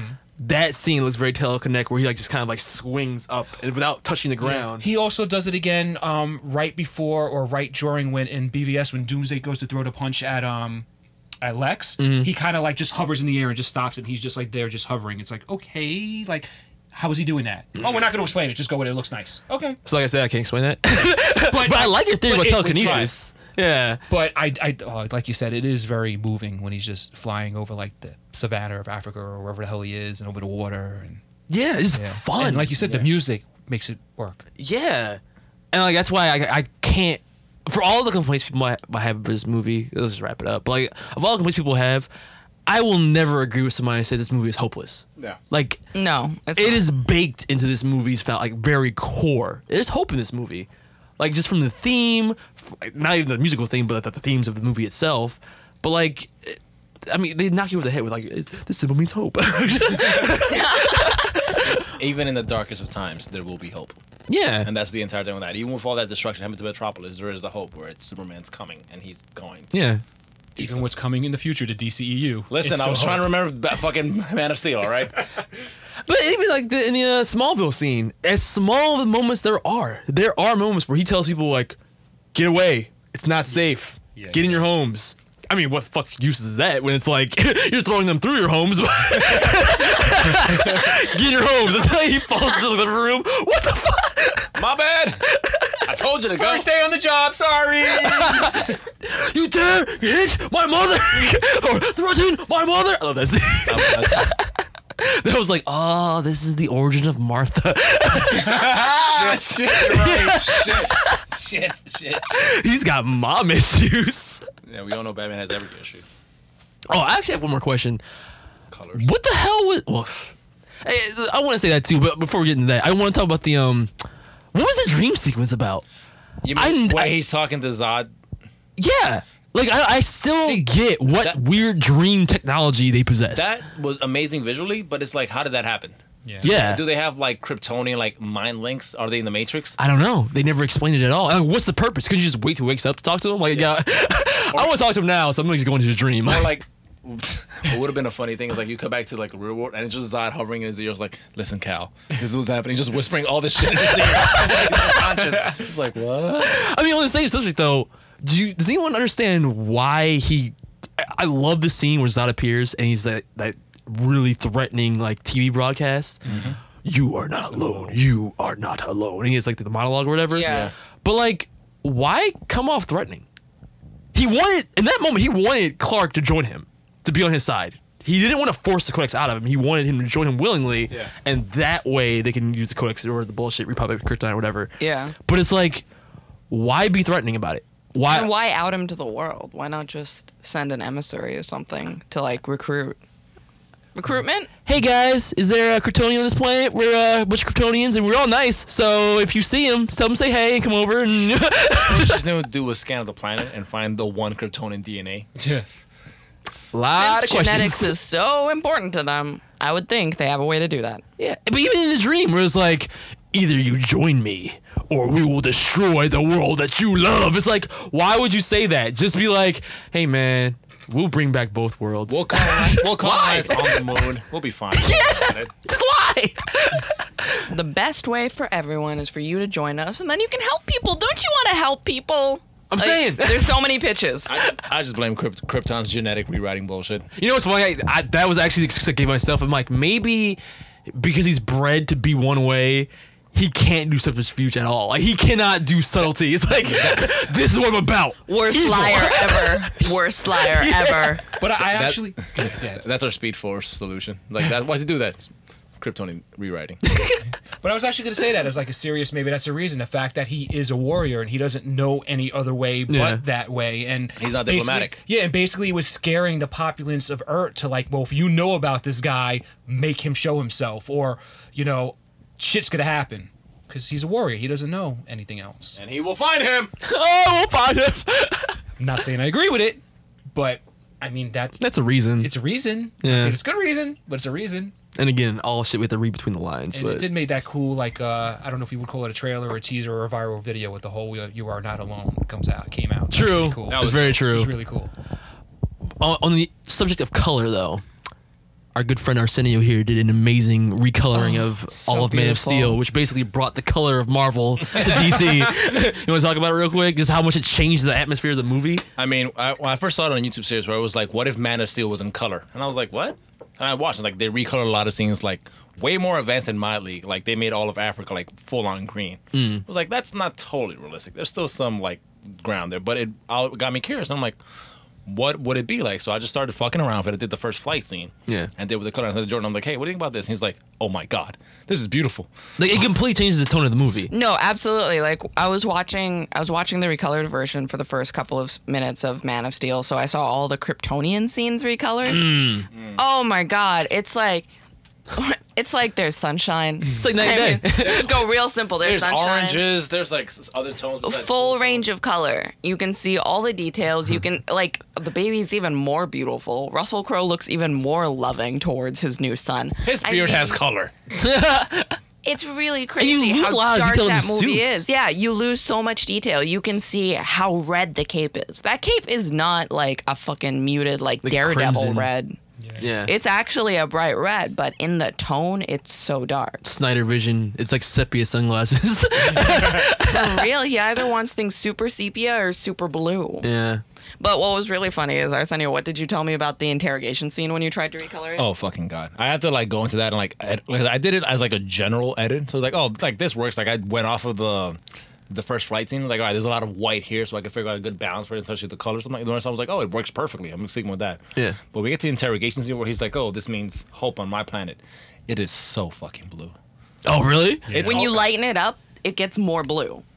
Oh wow. Because That's how because it's shot it with like blue gels and blue Right. tones to make it even more blue. So when I Yeah. brought up when I brought up the color and the contrast, I'm just like, fuck me, that is like I'm watching Smurf Man. Smurf man. I'll try to get a better upload of it, and, like upload different clips of it on my YouTube, and I can send it to Jordan to post it on his, so you guys can see like the visual difference. Yeah. I'm looking at a comparison photo I have now, and it's just like Oh, I'll never put that in my Instagram account. Like this is a comparison of like Yeah, we have with a and couple without color. comparison I got one right here that's, Oh, that's like dope. Yeah. you see, and you're just like, wow, there is like his skin is like pink. Yeah. His shirt is blue. His cape is not burgundy. It's red. Yeah. And basically, like it looks much closer to the coloration on Supergirl. Yeah. Yeah. Honestly, it looks like the Tyler Hoechlin coloration of Superman. Yeah, and, like, it, uh, just changing the color is amazing. How much like it changes the mood of a some of an image. He's just flipping back It and forth looks between co- like like, two different recolored movies. Hen- Yeah. Henry Cavill and like s- like you don't even notice how dark it is at first when you're No. watching it because you're just sucked into that. But then when you see what it could look like, it's like emo Superman versus like regular Superman in a way. Yeah, like the like I could see his chest hair a lot easier too. Which people bitched about apparently in the costume. was like, oh my god, I can see Superman's chest hair. I'm like, he's a man. My name is Superman, just baby. want to say, side note, like, men, you are so sexist to other men just as badly as you are sexist to women. Because, like, I've seen so many complaints about, like, Henry Cavill, like, not being buff enough, like, when Man of Steel came out. Is that why he became fucking huge for BVS? I would Seriously, argue. there's Too lot- huge. There's, um, I've even seen people say about BVS, like, oh, he's not, like, he's not buff enough for that. And I've seen them say that about Tyler Hoechlin, too, that he's not buff enough to be Superman. That I've seen. I mean, I, And- Tyler Hoechlin, I get from the promotional photos, but when you see him in the like, actual show, it's yeah. fine. no, mean, but it's just like that. sh- It doesn't exist. That body almost doesn't exist. They're comparing it it, to like, the comic. Henry Cavill Yeah. is like the most godlike one that we've had so far. Definitely. Yeah. Because as amazing as Reeve is, like especially like height wise and like body weight wise, he had the perfect build. Mm-hmm. But also with spandex, you lose those muscle details. Yeah. That's why even Henry Cavill, as built as he is, This padding. has to wear a fucking padded suit. Yeah. Because You can't see ab definition like that in a suit no, Hell no. with thick No, material. because- No way. As cosplayers, we know. quick, quick cosplay lesson. Spandex stretches over curves so that it creates a flat plane. It doesn't go in in between all of the curves. So me as a female with a butt that goes out, I don't have a small you know waist that in the- that's the spandex. equivalent of an anime when women have like tight shirts and it has like a boob cuff. yeah. The boob cuff does not exist in reality at all. it's like, so does your ah. shirt have boob sleeves in it? Or or like, or like when the shirts like go in and they're like flat against the body, right in between both. that's what I mean. It looks like Yeah. there's like literal boob sleeves. Yeah, it's like no, Like- the shirt It for your stretches, boobs. it goes flat. Like you can see that I have boobs, but Like not Psylocke. like that. It curves into the other titty. yeah, Just go straight down. boob sleeves. We need to have a, a cosplay critique, co- costume critique of all of all different shows at some point. not Episode enough one. boob sleeves. Red tornado on Supergirl. oh Jesus oh, Christ! Oh, everything oh, wrong. Featuring why Arrow and Assassin's Creed is bullshit because you can't see out of hoods that way. Yeah. That'll just be a whole. I've no perfect vision. That just reminds me of like season two when he's like, "Can I wear something without blocking my field of vision?" I'm like, "Bitch, you're in a hoodie. yeah, we're. You're blind." Let's see. Is there anything else I wanted to say? I think About Man of basically Steel. covered everything I have in my notes. And considering with the trial and tribulations tonight, that's a qu- Man, big we've been struggling. But now you guys know we persevere. yeah. Bummer. Bummer. Oh, one more thing I want to mention. How did you guys feel about the Jesus symbolism? I don't Because mind it. I love it. It's embedded into it. Yeah, if you that's part if of you this. ignore it, it's weird. It's part of the Superman mythos. I mean, some people thought it was too heavy-handed. That's why I'm men- mentioning it. Maybe in BVS a little In bit, BVS, I, got- I started to get tired. but of not it. in Man of Steel. Yeah. I thought it was powerful. It's- Subtle, except for that one scene where literally there's the, the He's painting of Jesus. Oh yeah. No, not that. The, the Well, Jesus the behind church, him. When he's talking to the priest, he's like, "That's me. They want." It's literally right next to him. Yeah, that, that was a bit too much. That's a bit too on the nose. No, I know what you're saying. You're saying the scene where he's talking to Jor-El and then goes to save He Lois. out in No, that is the best moment I of the lo- movie no, for me. I love that. I do moment. like that moment. that is my favorite scene. You can save her, Clark. You can save all of them. No, I, I thought you were gonna say that, but I'm glad you did. But that was great. No, but like on the praying and you see Jesus right behind him. Like, what do I do? Right before it's Mm. the exact same scene before he goes to get taken by the Romans. Yeah. So it's like, Zack, I know what you're doing. Don't do it. It's very heavy-handed. Yeah. That moment was heavy-handed, but like the subtlety of like that, you know, on the cross Even- moment. No, I don't mind it. I feel like you can't you can't have Superman without talking about it. He's literally a godlike figure. 33 years I've been on this planet. gave him the I'm exact same age. 33. Yeah. 33 Jesus. Like you would have to, you would have to make a new character. Yeah. Just to not do it. Uh, Clark Joseph Kent. Yeah. Middle name is Jay. Jesus. Saying. Okay, so what you? What about you? Same No, I thing. completely, like I said, you can't. It's part of the Superman mythos. You Mm. can't like not have them go hand in hand. Okay, yeah. All right, that's interesting because, like, like I said, people complain about that. But I love Kingdom Come, the comic book, Yeah. Mhm. and that's Yeah. a entire Jesus allegory for Superman. So Mhm. like. Going into Man of Steel, that was also the reason why I love the movie. Cause I was like, they make Kingdom Come kind of real. Yeah. And I, I've always wanted to see that as a movie. And that's kind of like it's kind of like complaining about talking about war and being soldiers when you're talking about Captain America. It's like you can't you can't have that character without dealing with the context of our world. That's Mm. part of our world. Religion is part of our world, so that's Yeah. part of Superman's context. Yeah, yeah. yeah. The same way war is part of Captain America's con- context. What is it good for? Absolutely nothing. Comics. Sing it again. All right, so I guess we can wrap it up. Man of Steel review retrospective. I appreciate it so much more, which is very telling of the DC universe as it stands. Agreed. and especially now that thank you, Jason, we have more information about Wonder oh, Woman. Yeah. So Damn you! hopefully, moving forward, though, it'll be all. It will, will be more Man of Steel in the future DC movies and less Suicide Squad. We have hope. The symbol means hope. it meant hope once upon a time. It still means hope. It do, you know, hope doesn't have to be correct about what actually happens. It's still hope. That was good, Sam. Thanks. That was beautiful. Thank you. now let's see what she says when Wonder Woman sucks.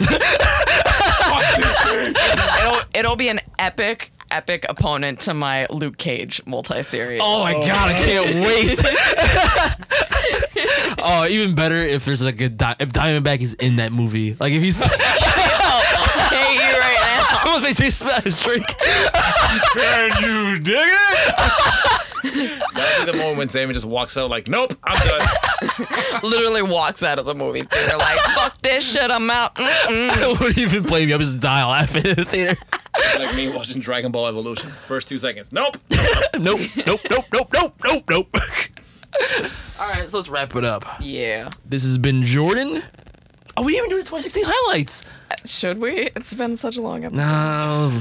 We'll do it. ne- We'll do it next one. Or we could do a quick one. Now? Can't talk into it. Well, Let's, let's wrap it up. Let's, let's just do it wrap next it up. week. We'll do it quick at the beginning. We'll do it first thing next week. Our, our own personal highlights 2016, then we'll move on. Just because, what is this like? At the, I think I think we're at the two hour mark for this. yeah. With or without the fuck ups. Yeah, once you edit it, probably still be two hours. But I'm thinking about two hours. And it's funny every time we start the podcast, I'm always like, "This time, guys, we're gonna hit the hour mark. This is the time." and it's funny, we always think like we don't have much to talk about, so we'll do a retrospective. we talk more. We have nothing to talk about. Yeah, Because we we do. get into the discussions, and that's what drags us out, which is amazing. Uh. it's great content, but Jesus Christ. Nah, fuck you guys. But it's We great. got- what is it? 2013 this came out, so This three, four movie, years later, and we still have so much to talk about about it. Yeah. So because it was a very divisive film. Yeah. And I mean, say what you want about Zack Snyder. Um, I'm, gonna- I'm, I'm gonna say this and, and put a pin in it, but say what you want about Zack Snyder. But it kind of goes hand in hand with what we talked about with the Marvel films and the music and how they play it safe. Yeah.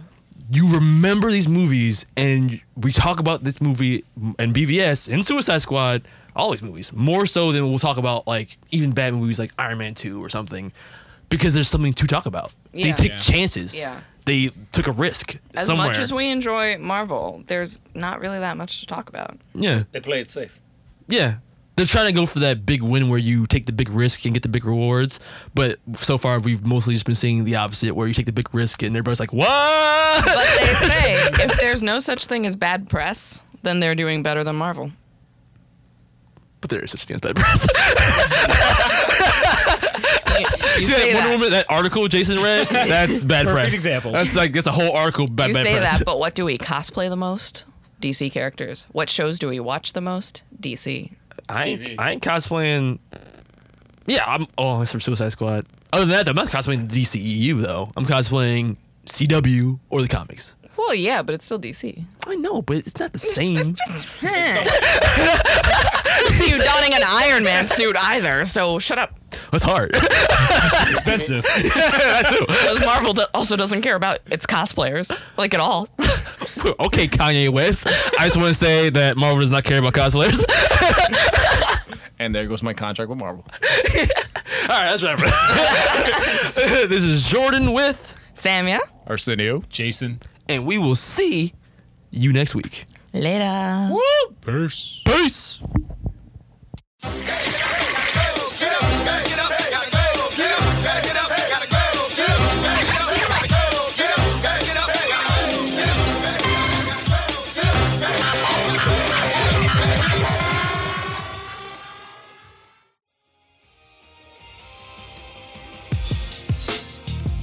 Blurred Vision is a podcast made for fans by fans. Find us on Instagram at Blurred Vision or at our website, theblurredvision.com. You can also like us on Facebook or Twitter as The Blurred Vision. Don't like iTunes? We're also on SoundCloud, Stitcher, and YouTube. For any questions or inquiries, please contact us at theblurredvision at gmail.com.